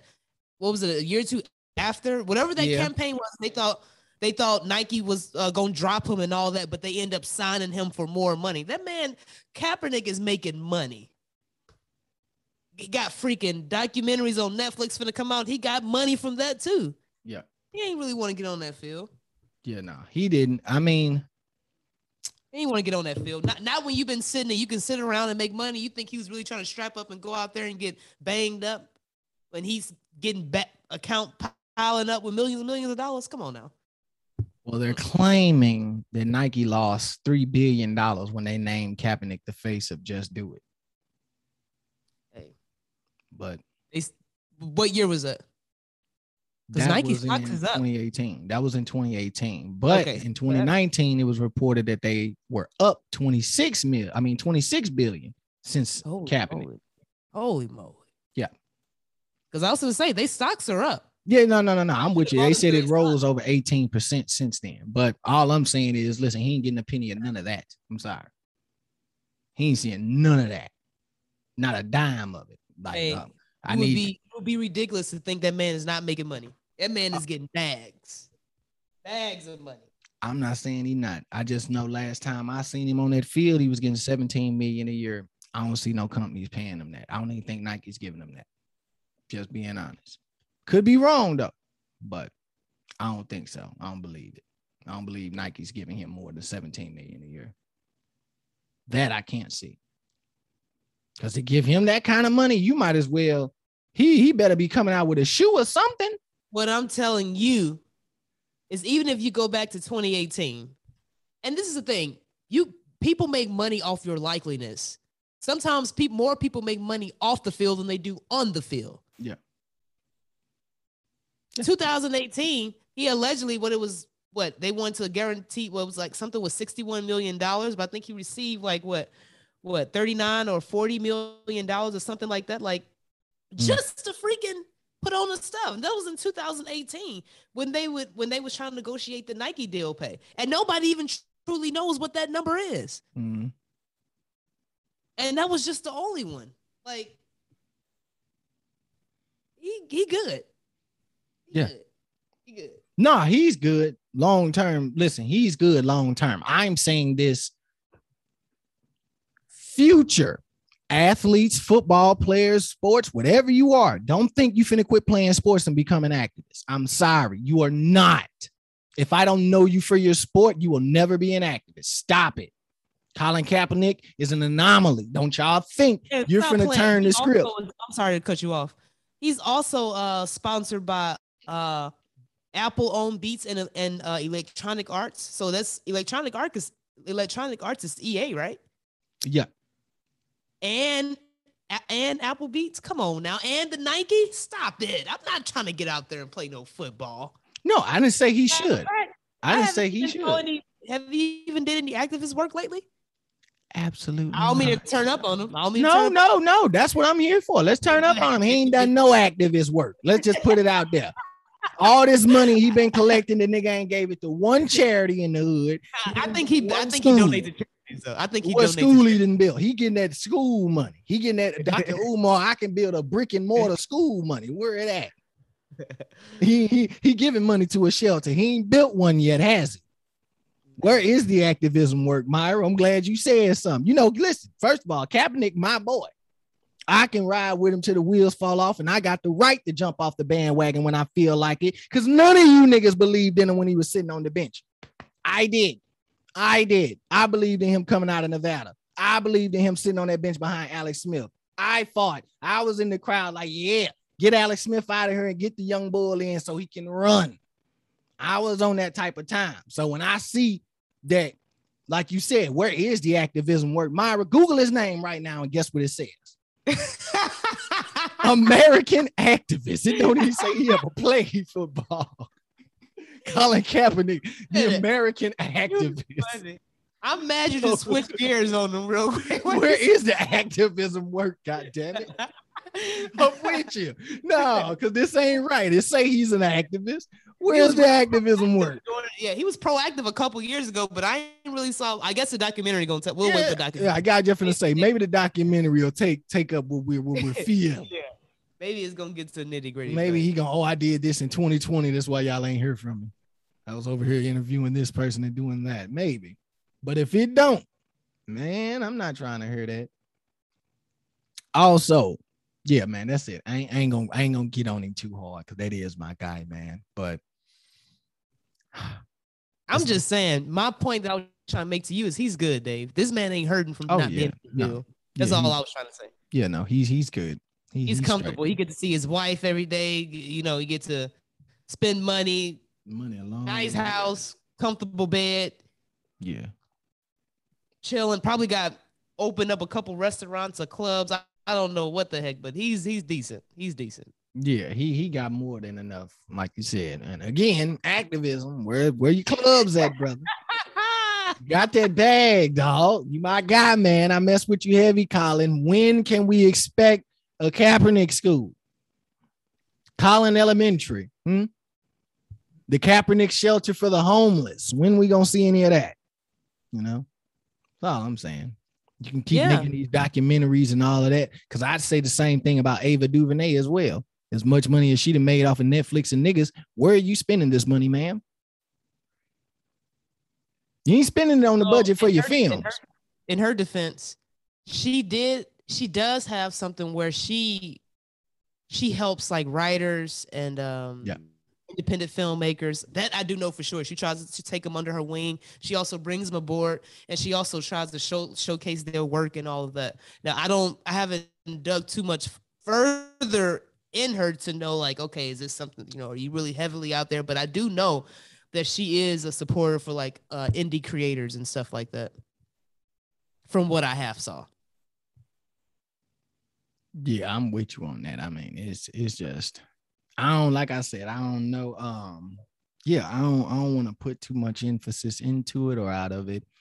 I'm just going to leave it at that, you know? Hey, and I like Ava DuVernay. I wasn't putting her on blast. Like, hey, what are you doing out here? You yeah, know? And she was like, like, she's the one that did the Central Park Five, right? Yeah, I don't, I don't care about what you're doing on the on the T V screens. That ain't nothing but a distraction. No goddamn way. What are you doing to the people with yeah, that she, money you're making? She, yeah. Not her specifically. Like I said, not her specifically, because I think she. No, I get you saying. I get you saying. Like, is she is she out here being? Is she activism as well? Yeah. Well, like old girl. Um, what's the other one from Atlanta? Portia. Nah, the one that was getting the bag with my son. That signed the G M and shit. What's her name? Tamika Mallory. Yeah. Where you? Where you? What you been doing with the money? Tamika, my son. What's the other chick that won? Um, the the chick from Black Lives Matter. We saw what she did with her money.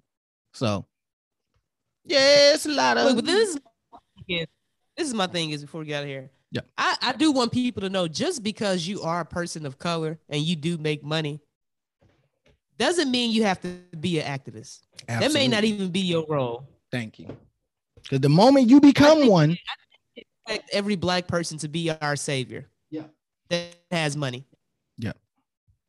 I, I because we, you know, it's the same thing for like other coaches. You don't see Tom Cruise, Brad Pitt, Taylor Swift, or Justin Bieber being their town's activists or saviors. Not saying they can't. I'm just saying you just don't see, like, with our culture, we just expect, we expect Michael Jordan to be us, but now we, we expect LeBron to be us. We, you know, we expect any rapper, entertainer to be our light and shiny armor. And it has to stop.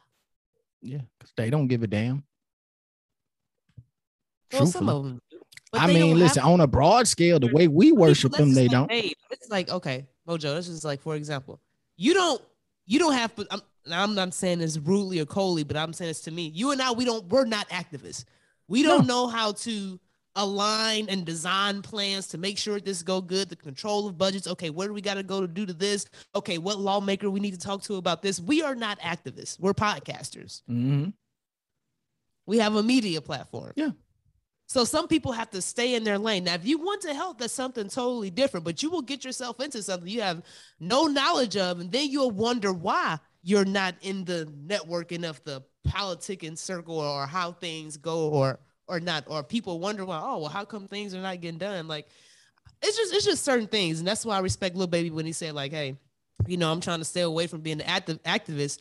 In other words, people, some people came out and probably was a little mad about that, but I think he kept it real, and sometimes we have to listen to what people are saying, like, yo, I'm a rapper. Well, you're right. I don't expect me to be an, an act. I am a rapper from the hood. Yes, I give I give my backpack giveaways. I pay for kids to go to school. I have scholarships. I'm doing what I can, but I am not a politician. I don't know how that stuff works. Yeah. I don't know. I'm just being honest with you. So don't expect me to be your your Ben, your your politician, your Candace Owens, Ben Carson, or whatever, because I am not knowledgeable like that in that area. Mm. I can help with my monetary money, you know, he's always doing things. I bond up at Foot Locker, bond shoes, taking them back to the hood. You know what I mean? Scholarship funds, like giving away money, like clothes drives and all, you know, trying to help people and put people on. But everybody's not meant to be an activist, just like everybody can't be a basketball player. Everybody can't be a podcaster. Everybody can't be an architect. It's just certain, you have some, you have to know your role. You can invest and help out, but hey, you have to know your role. And I mean, to the Lil Baby point, man, I don't, nah, fuck him too. I ain't giving him the pass either, because you came out talking about you ain't no activist, and then the very next thing you did was make that old activist Black Power ass song. No, so you that was performing on the ground. See, that's, see, no, no, no. See, hold on.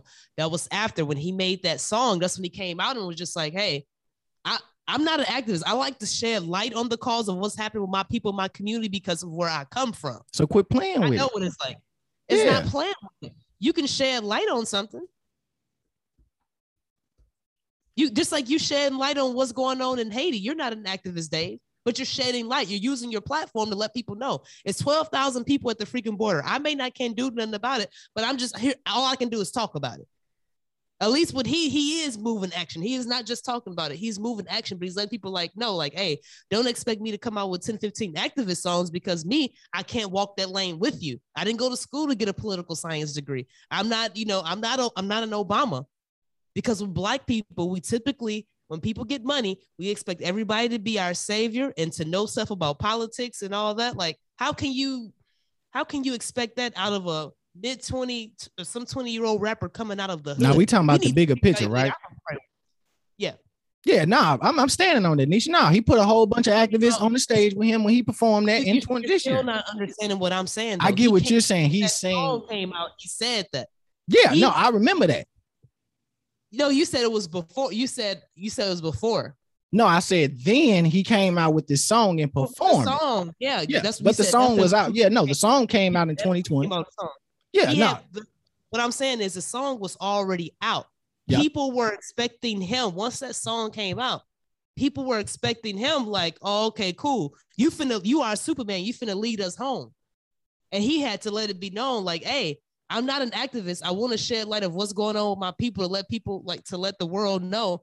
Yeah. I'm gonna do what I do what I can on my end, but I don't have a political science degree. I'm not going to be a lawmaker. Yeah, we gotta respect that, man. Are you going to be a lawmaker, Dave? You're a podcaster. Are you going to be a lawmaker? Are you trying to go to school to get a political science degree? No, no, no, no. I'm not. I'm not. I'm with you on all that. But Myra, I'm not giving none of these niggas the pass. Stop saying that you're not an activist and yet you do activism type shit. You're not an activist and yet you want to bring all the activists out on stage when you perform the whole um, bigger the, picture situation. With the, I have a platform. I can't. You absolutely. So we don't shed light. We don't. No, shed no, no, light. no, no. Absolutely. But when so, they come to us and ask us about it, I'm gonna stand on it, Myra. I'm not gonna say, oh no, I'm not. A, you know, I'm not an activist. I don't even know what's going on. I'm just shedding light. No, I know what's going on.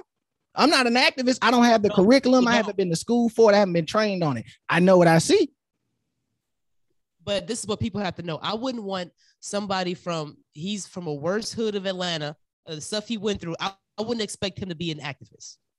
No. Now, if somebody that has a platform, you look at people that have a platform, and we as Black people, we expect them to shed light, right? Yeah. And there's nothing wrong with that. Shed your light, but also keep it real. Just like he said, I'm not an activist, but I'm shedding light because here are some activists that you all probably may need to know. If you all are looking for certain route, like here they are right here, because clearly y'all don't know who the activist is. So me being the person that I am, because I have a huge fan base, especially for Black people, yes, I'm showing you these five or six activists. Boom, here they are right here. Here they social media. Let's go. Let's get this stuff going. These are some people you can reach out to. Yeah. There's nothing wrong with that.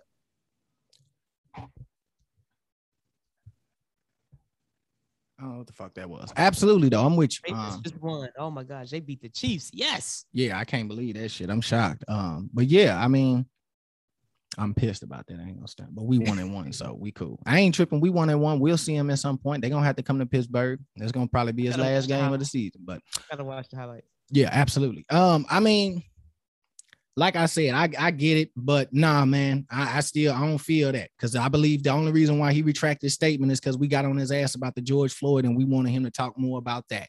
And he said but it himself why? in the interview. No, no, why? I'm, I'm, I'm listen, I'm with you. Death. I'm I'm with you. I'm with you on that. I'm saying he came. Listen, at the end right. of the day, he was clout chasing. I'm sorry, he was clout chasing. He didn't expect to be a journalist. That's that's some bull crap right there. How? You cannot listen. I can say of he was clout chasing because he came out and fighting for the struggle, and then when we questioned you on you fighting for the struggle, now it's, oh, I don't want to do it. You pulled a my sign on us. He's he's not. He's keep, probably keeping it real to some of these real activists who ain't doing nothing, but they want to spoon. spoon no, that I'm with you on. No, no, he no, definitely no, no, no. kept they it realer than them. Spoon things about, oh yeah, this is where the money going. Oh, Black Lives Matter. This is a good group to donate to. No, this man came out and kept it real and still give money. Still give his time. Still be with the kids in the neighborhood. He don't be faking that stuff. Yeah, George Floyd died, and guess what he did for his daughter? He still kept in contact with her years after his death, put a party together for her, make sure she had money for school and all that. He, come on now. I'm not a, poli- I don't have a political science degree. I can't lead you to the promised land. If I, I'm the wrong person to go to the White House. I don't know how to walk. I don't know how to, I wouldn't expect us to go to the White House. If, if the White House said, hey, we got some change, like we gonna know, we're gonna be like, nah, who is an activist or somebody that we think that can go to the White House and actually get something done. We don't need no Steve Harvey type person to go to the White House. We don't need no Lil Baby to go to. Who can we expect to go to the White House? Let's go. Let's let's go know that lingo and make sure stuff gets done. Lil Baby is the wrong person to send to the White House, and that's what he said. I can shed light. I'm gonna do what I can do for my community. I'm gonna donate. I'm gonna give money. I can help as much as I can, but I am not a political politician. That's real. We expect all these Black people to be political politicians. Then when it come out that they got five or six houses and, and married to here and there, and the money ain't going where it should be, and the money is invested here and there. Oh, now we want to get mad. We don't want to listen. We act surprised. So somebody's telling you this is what I can do. We don't want to hear that either. Yeah, nah, like I said, they want to act surprised. I I am not saying nothing you said is wrong. I'm still standing on it. He was clout chasing. I'm sorry. You only made that song because of the heat of the moment. You knew that song was going to generate the dollars it did. And then when we jumped on your line, because like you said, you making that song made the people think that you were on some activism shit. They pressed you about being an activist. You kept it real. I'm not an activist. You need to refer to this person, that person. All of that's fine. I'm agreeing with you on that. Point still remains. You made that song to clout chase. You're in the heat of the moment, and there's nothing wrong with that. All of them do. I'm just saying, point it out. Are you saying that the, that anytime an artist makes a song about a situation that's going on, is clout chasing? What are you talking about? Any song that they make no, in the situation? No, no, no. Any, if a situation happened, let's just say a, a man get killed. Yeah. Or an yeah, art, you clout, you're clout chasing, bro. You're clout chasing. Just like LeBron clout chased when the little girl got shot and then he jumped in it. Oh, this officer needs to go down, and he never watched the full video. Then he had to take the tweets down and everything, come out and apologize. I didn't know all the information. Yeah, that's what happens when you're ready to clout chase. You just jump on anything. Yeah, I guess my definition of clout chasing is different. I, um, anytime that I see uh, somebody using their platform to shed light, I won't call that clout chasing. And I'm not speaking on a LeBron situation. I'm talking. No, no, no. Talking what you talking about is true. I'm, I'm talking about the Lil Baby situation, especially when you have maybe a demographic of, of teenage kids and you need to inform them of what's going on in the world. If you can make a song about popping pills, having a bee suck your D, yes, make some stuff about what's going on in the world so these young kids can know about it. I don't see nothing wrong with that. I mean, there's nothing wrong with it. It's just like I said, you do it for the clout. Like when, when you rap about when you rap about lean and all of that, when you clout chase about that, people, oh, go ahead, you can rap about that. But the yeah. moment some real stuff happens and we have nobody to speak on our behalf to make the situation a worldly issue or a broader issue, come on now. No, and what you're talking about is true, and that's why, so like I said, to make a song about George Floyd, which he mentioned a couple times, would it be clout chasing for Nas? Yeah. It would be. So you're, saying, so you're just saying they shouldn't touch it at all. It no, no, I'm not saying they shouldn't touch it at all. In that moment, he knew he was clout chasing. He knew he was. See, but see, but so you're saying that anytime if they if anybody was to bring it up and sing about it, they should just leave it alone. Don't don't bring it up at all. And to be honest with you, I'm going to go ahead and pull back and say, no, if Nas would have made that song, I wouldn't have looked at it clout chasing, because that's what he do. That's your lane. That's what you talk no about. Activist. The struggle. He ain't no so activist. He, I said the struggle. I see, not, see, no, now, I now said he, the struggle. He talks about the struggle. Lil Baby been popping pills and lean his whole career. Now all of a sudden that a situation presents itself to you, you want to, like you said, give back to the children. I'm not mad at that. I'm cool no, with that. that but that, I he, know he always. That's what I'm saying. He always give back to the children. He all that's that's something that he did where he come from, even when he was first coming out, when he was just like, I didn't Myra, know my I'm not daddy. Talking about giving back. I'm talking about you, your you, message. You said now he wanted you said now he wanted to give back to the children. Yeah, that's now you want to give him a different message. Now you want to say, oh, Black Lives this and all of this, support that, and this is what's going on in our I neighborhood, but so you're still perpetuating crime on them. I get it. I get it now. We want to put these hip hop artists in the box. I get it. I don't want to put them in no box. I want you to stick to what you're doing. Stick to, if you're going to come out and say that, you know. I want you, if you got a, a demographic, I want you to speak about it. No, I, I said, if you're going to come out and tell the children to kill each other, pop leans and all this other stuff, then come out when a situation presents itself, say, oh, we need to take care of each other, the government, the system, and all of this, and then go right back to popping pills and sipping lean. I have to call it for what it is. I'm not getting, and the thing is, is what you're talking about, it's true. If we were talking about somebody else, I've never changed my See, position on right. none of them. How is it not right?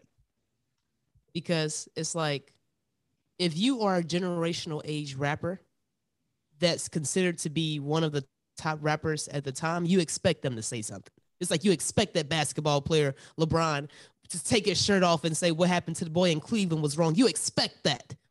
Even if it if it seemed like it was, that's what you expect to do. You got a camera in your face. You need to say something so this word can get out, because with Black people, nobody cares. So you expect them to say something. So when they do say something, I respect that. Now, I would call it clout chasing if he made the song and forgot about it. As far as like, I don't see, you're not giving back to your community. You, when you had a chance to perform at the Grammys, you didn't even perform the song. No, he utilized his time when he had the most camera shine to do that. What these other rappers do, plug theyself. So I'm saying, you're right. It could have been some clout chasing too, but what I'm saying, it, it was different from him, and I respect that out of him. Using, especially when, when the Grammys came, he ch- chose that song. He chose to bring out, who, who else did he bring out? He brought out some other high-profile name activist people that we haven't saw in, in years. Like, yeah. Bringing light to a situation, we expect that out of people because we don't get that. Nobody cares what happens to some of these Black people. Most of the Black people, as you can see what they're trying to do to the Haitians. So if he was to make a song right now, what's going on at the Haitian border, yeah, people probably would call it clout chasing. But then a person like me will probably say, thank you for bringing awareness to the situation. The song made number one. Now more people are starting to, oh, dang, at the border. Like, whatever it is, you got to bring awareness to certain situations. Yeah. Just like people may think, oh, we use certain stories on our podcast to clout chase just to get clicks. But it's stuff that's happening in the world that we need to talk about. Now, if he's using it, if he was to, again, make the song and then don't give back to the hood, don't even bother to reach out to George Floyd's family or daughter to set up nothing, just don't say nothing at all to continue about his life, yeah, I could say it's clout chasing, just like how when Niles just like, oh, I'm not doing no beer commercials, then come to find out you're doing Hennessy and all that now. You, you Now you, you clout chasing for the money, you clout chasing for the brand now? Yeah. I'm just saying, certain absolutely. Stuff like that I look at. Yeah, no, absolutely. He was clout chasing for that and everything. The whole thing is, is like you said, you're you're you're an idol. They're looking at you as this and that. And I respect the fact that he came out and said, I'm not a politician. I don't even want to get into that. I shouldn't have never touched on it. That point right there is something that a lot of artists are scared to make because they're scared to backtrack on what they said. And that's why I said I respect the fact that he backtracked what he stated. That's why I have no issues with him. But like I said, everything else around him, yeah, I mean, I still look at it as clout chase. I don't think he would have made that song if nothing was going on. If George but Floyd wouldn't have died, I don't think he would have made that song. Look what you just said. That don't make sense. You say if George Floyd wouldn't have died, he would have made that. You're right. He wouldn't have. You, you know how that's, you, you know what you just said? I'm with you. I just said they're clout chasing off the sense. situations. That didn't make sense, man. That didn't make How sense. Don't it make sense? If the song, if said, nothing would ever happen to him, you'd have never came out with a song like that or anything like that. Period. Well, but no, but if you listen to his I his, know that you've never made a song like that. And no, you still I, haven't since. If you listen to his music, he does rap about struggle. When? He's different from a Lil Durk. Go go to his album. The last album he just I know dropped. He's different from Lil Durk. That's a fact. He, he don't just rap about, don't get me wrong, he does turn up in the, but he doesn't, he's different from Lil Durk. And I, you know, I used to, Lil Durk was okay. The but thing between him and Lil Durk. He raps, like, he rap about, he, he actually has some validity in his rhymes about what's going on in the neighborhood and all of that. Lil Baby does. When I heard his album, I, I even called and told you that I liked this album when yeah. I first heard it. So I don't think when it comes to him, if Lil Durk was to do that, I was I would say that Lil Durk was clout chasing. Because I've never saw, and Lil Durk probably give back, but I never saw Lil Durk give back, say anything about the neighbor. I never, never saw that. I can't say that, man. He be clout chasing just like Lil Baby was. He could jump on any one of these murders or anything that happens in Chicago. He can jump on it, make a song about it, and he be doing the same shit. I haven't. The only it. thing is that I'm yeah, with you on that. You're misinterpreting what I'm no, saying. No, no, I know, I know what you're saying, and that's why I said I'm with you on that. Lil Baby is a bad example. He talks about a lot of, he speaks a lot of death and all of that type of stuff. With Lil Dude, Baby, Lil Baby don't, he don't. Lil Baby don't. Yeah, that's why I said Lil Baby don't be on that. Durk be on that type of time. He talking about, you know, ops and killing and all of this. Lil Baby mostly just talking about drugs, money, and, you know, blowing money. That's about it. He ain't really talking too much of murderous kill kill on his albums, to be for real. He may have a I'll shoot you bar every now and then, but he ain't like, you know, Durk and them where they pissing on your grave and stuff like he don't get into that kind of detail. That's not his kind of rap. So but that's, that's what I'm saying. So if Durk was to come out and make a whole song about George Floyd that's totally out of his lane, I would say now that is clout chasing. How many times have I saw you give back to the neighborhood or really care about your neighborhood of what's going on than what you talk about in your raps? Then you make a song about George Floyd. Oh, stop the kill. We need to do this. The, the system doing this to us. That's clout chasing to me. Yeah.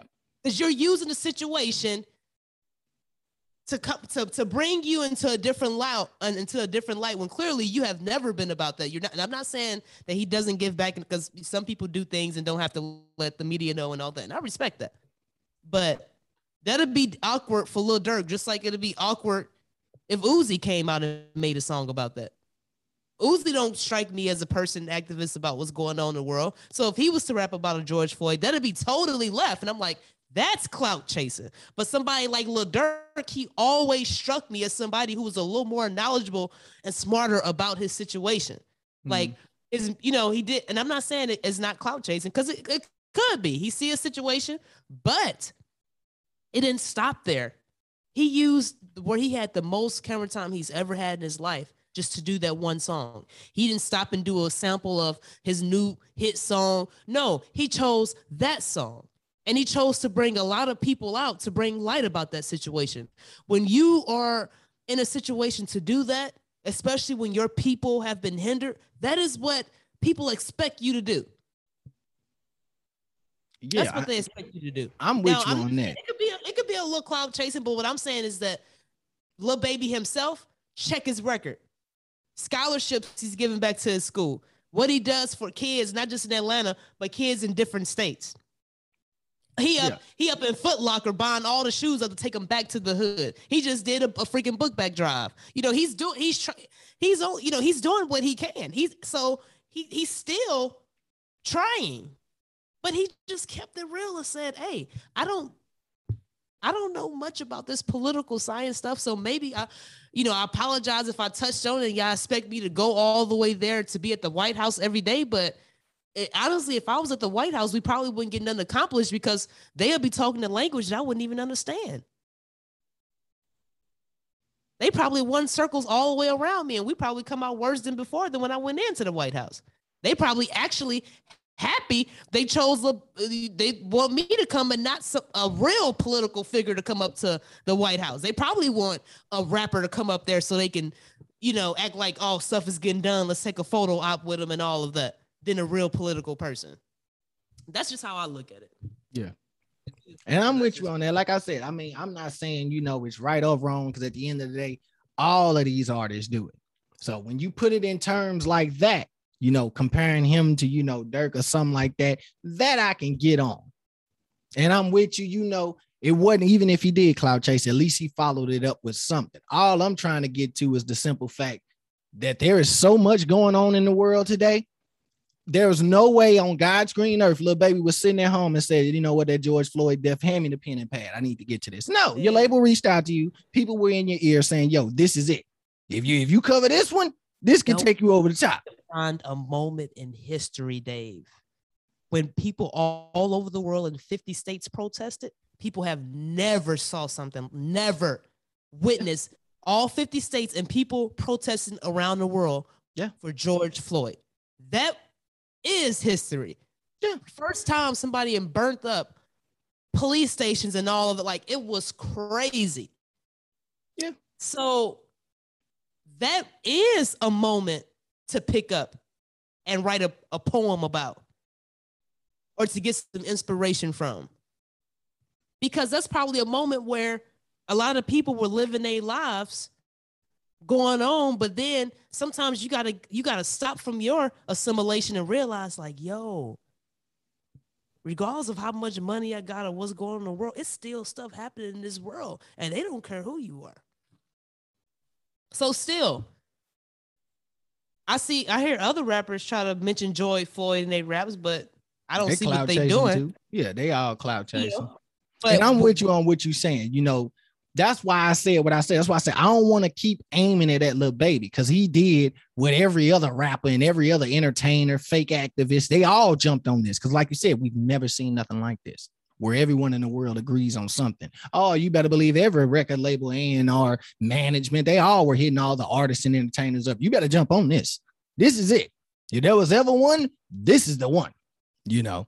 And that's why I say I don't want to just put it on Lil Baby, because I don't think he was the only one that did it. And I don't just want to say he did it, because it wasn't him. The entire industry jumped on that. The whole entire Hollywood. Yeah, sharing black flyers. Yeah, sharing black flyers. Somebody, oh, we're going to take Come on, uh, Urban off our record label. Come yeah. on now. Come on, stop it. Fake Everybody, record labels talking about they're going to stop playing drill music. And she cut it, cut it out. Stop it. Exactly. These folks are crazy, man. Like I said, I don't, I don't really care. They just they just see it as a trend to, to get hot and uh, use it. You know, they don't really care. Everything is still segregated anyway. It's still yeah, segregated. It's it's it's sad. Uh, I, I. So that's why I respect people from shedding light, because if you only sh- if you shed light on topics, uh, Mojo, that's the only how you can implement change. If nothing, if, if you don't turn on the light, nothing will nothing will change. If back in the day, if they weren't protesting, getting holds down by dogs and all of that stuff. The freedom right, the freedom, the freedom riders and uh, freedom, sorry, freedom fighters and all that. getting they bus busted in and and and cocktails of fire. If they wasn't putting their career and life on the line to shed a light, there would be no changes. You got to yeah. think about it. People were still getting lynched in the fifties, yep. sixties. So even after that, so if they don't shed light, nothing's get changed. You have to shed a light. So if you shed a light, and some people say it's clout chasing, some, you know, we still need that out there. If the top rapper of the generation didn't mention nothing about George Floyd, we would probably think he didn't care. We probably would think he's selfish and just worried about his own life. But then when he do, we say, oh, he clout chasing. I mean, honestly, I wouldn't have thought nothing of it. But like you said, I'm with you. On a broad scale, yeah, we'd have thought he didn't give a damn. And then on a broad scale, when he do dive into it, we just say clout chase. Personally, me, I wouldn't have cared if he said nothing at all, because I don't look at him as that kind of rapper. Like you said, I don't look at him as an activist role or anything like that. But I appreciate him shedding light, just like I do with certain other artists, entertainers, and athletes, or whatever the case may be. But this specific George Floyd situation, like I say, it's not even about Lil Baby. All of them jumped in on this because I don't even think they had nothing to do with it. It wasn't even a question about it. Before he even woke up in the morning, I guarantee you, all his management, La Q C, whoever, they all were at his door. Yo, you got to jump on this. Drake, Kanye, all of them, Kendrick, Eric, you think they ain't hit Kendrick up? Kendrick, you better jump on this. You better get in on this. Yeah, you're right. All the artists, all the top artists jumped in on that because it's just something that never happened before. And that's why I say I don't want to stick to Lil Baby, because he, him and the George Floyd situation, like you said, that's an anomaly. It's nothing. It's very rare that we in the world agree on something like that. People burning down police stations, banks. We get that. It's the day to day that they talk about, not Lil Baby, but the day to day that these rappers, even Nas, let me put his ass on the clock too. Nas, all this, oh, that's brunch on Sunday and all this, uh, me and Egyptian sir share the same complex and all this other stuff. But you still put on your album at the end that I'll die for my hood. Stop it, bro. Stop talking like that. Don't give me all this good peace, rapper, prosperity. Rapper, Dave. Yeah, man. Rapper. And that's why I said, and that's why I said, I gotta leave it like that. Gotta leave it like that. And that's why when you said you respected Lil Baby saying he's not an activist, I do too. I respect that he said he's not, and anything you hear from me, you know, I'm just shedding light on it. But don't expect me to go out here and try to put no laws in place. I respect that, because you're right. People listen to Nas and Jay-Z and Puffy and them and think they're going to put a law in place for them. Exactly. These niggas ain't even got the power to get themselves out of jail if they had to. Nigga. Let alone get a whole world law. You know, thank you. Get a law passed just for niggas in America. Who the hell... Exactly. The presidents couldn't get this passed. What make you think these rappers and basketball players gonna get it passed? That's what I'm saying. Because what? Thank you. Now, if Jay-Z and Nas was to come out, I, that's what I'm saying. I have never heard a rapper say, "Hey, I'm trying to shed light and I can do what I can, but I'm not a politician." Don't ex-. like I. I never heard Jay-Z and Nas say no stuff like that. If we want to keep it real, I never heard them say no stuff like that. So for him to say, "Hey, I'm gonna continue to shed light, but no, I'm not a political science major, I'm not a lawmaker, but I will shed my light and try to use my platform in ways that I can." I respect that. I have to. Yeah. That's it. That's all. That's all. Hey, it's not, you know, and hey. Nah, like I said, I, I feel him on what we're talking about. Because Lil Durk, that was that was the straw that broke the camel's back. Now, that's one Negro I don't want to hear nothing from. George Floyd or anything. I don't want to hear none of that from nobody from Chicago. As much love as I got for Chief Keef, I don't want to hear from him. I'm, to be honest with you, Myra, I don't want to hear from Common. I don't want to hear from Kanye. None of that. Y'all got more than enough money where you can fix the situation. Period. No, they can't fix it. No, Common can't. can't fix it. Common can't fix it. Durk and Chief them can't fix it. Kanye could, he, he he can't fix it, but he can definitely amend the situation. Like, what he do you mean? It's, it's, it's, it's, too, it's too bad out there and too big, too bad. Like, what, how can they fix it? I mean, they, you can't fix the entire Chicago. So you take the worst neighborhood, let's just say it's um the hundreds or whatever, build some new projects then. Build some new ones. Put laws in those buildings oh, that you're oh, building. Oh, oh, oh, oh. Well, see, it's easier said than done, because you do yeah. remember when Durk tried to buy that project. Man, Myra, we talking about Durk. No, no, no. It, it doesn't matter. He, had, it don't he, matter. Had the money. He was willing to bid. He ain't got the money. Listen, I'm trying to tell you how the politic game goes.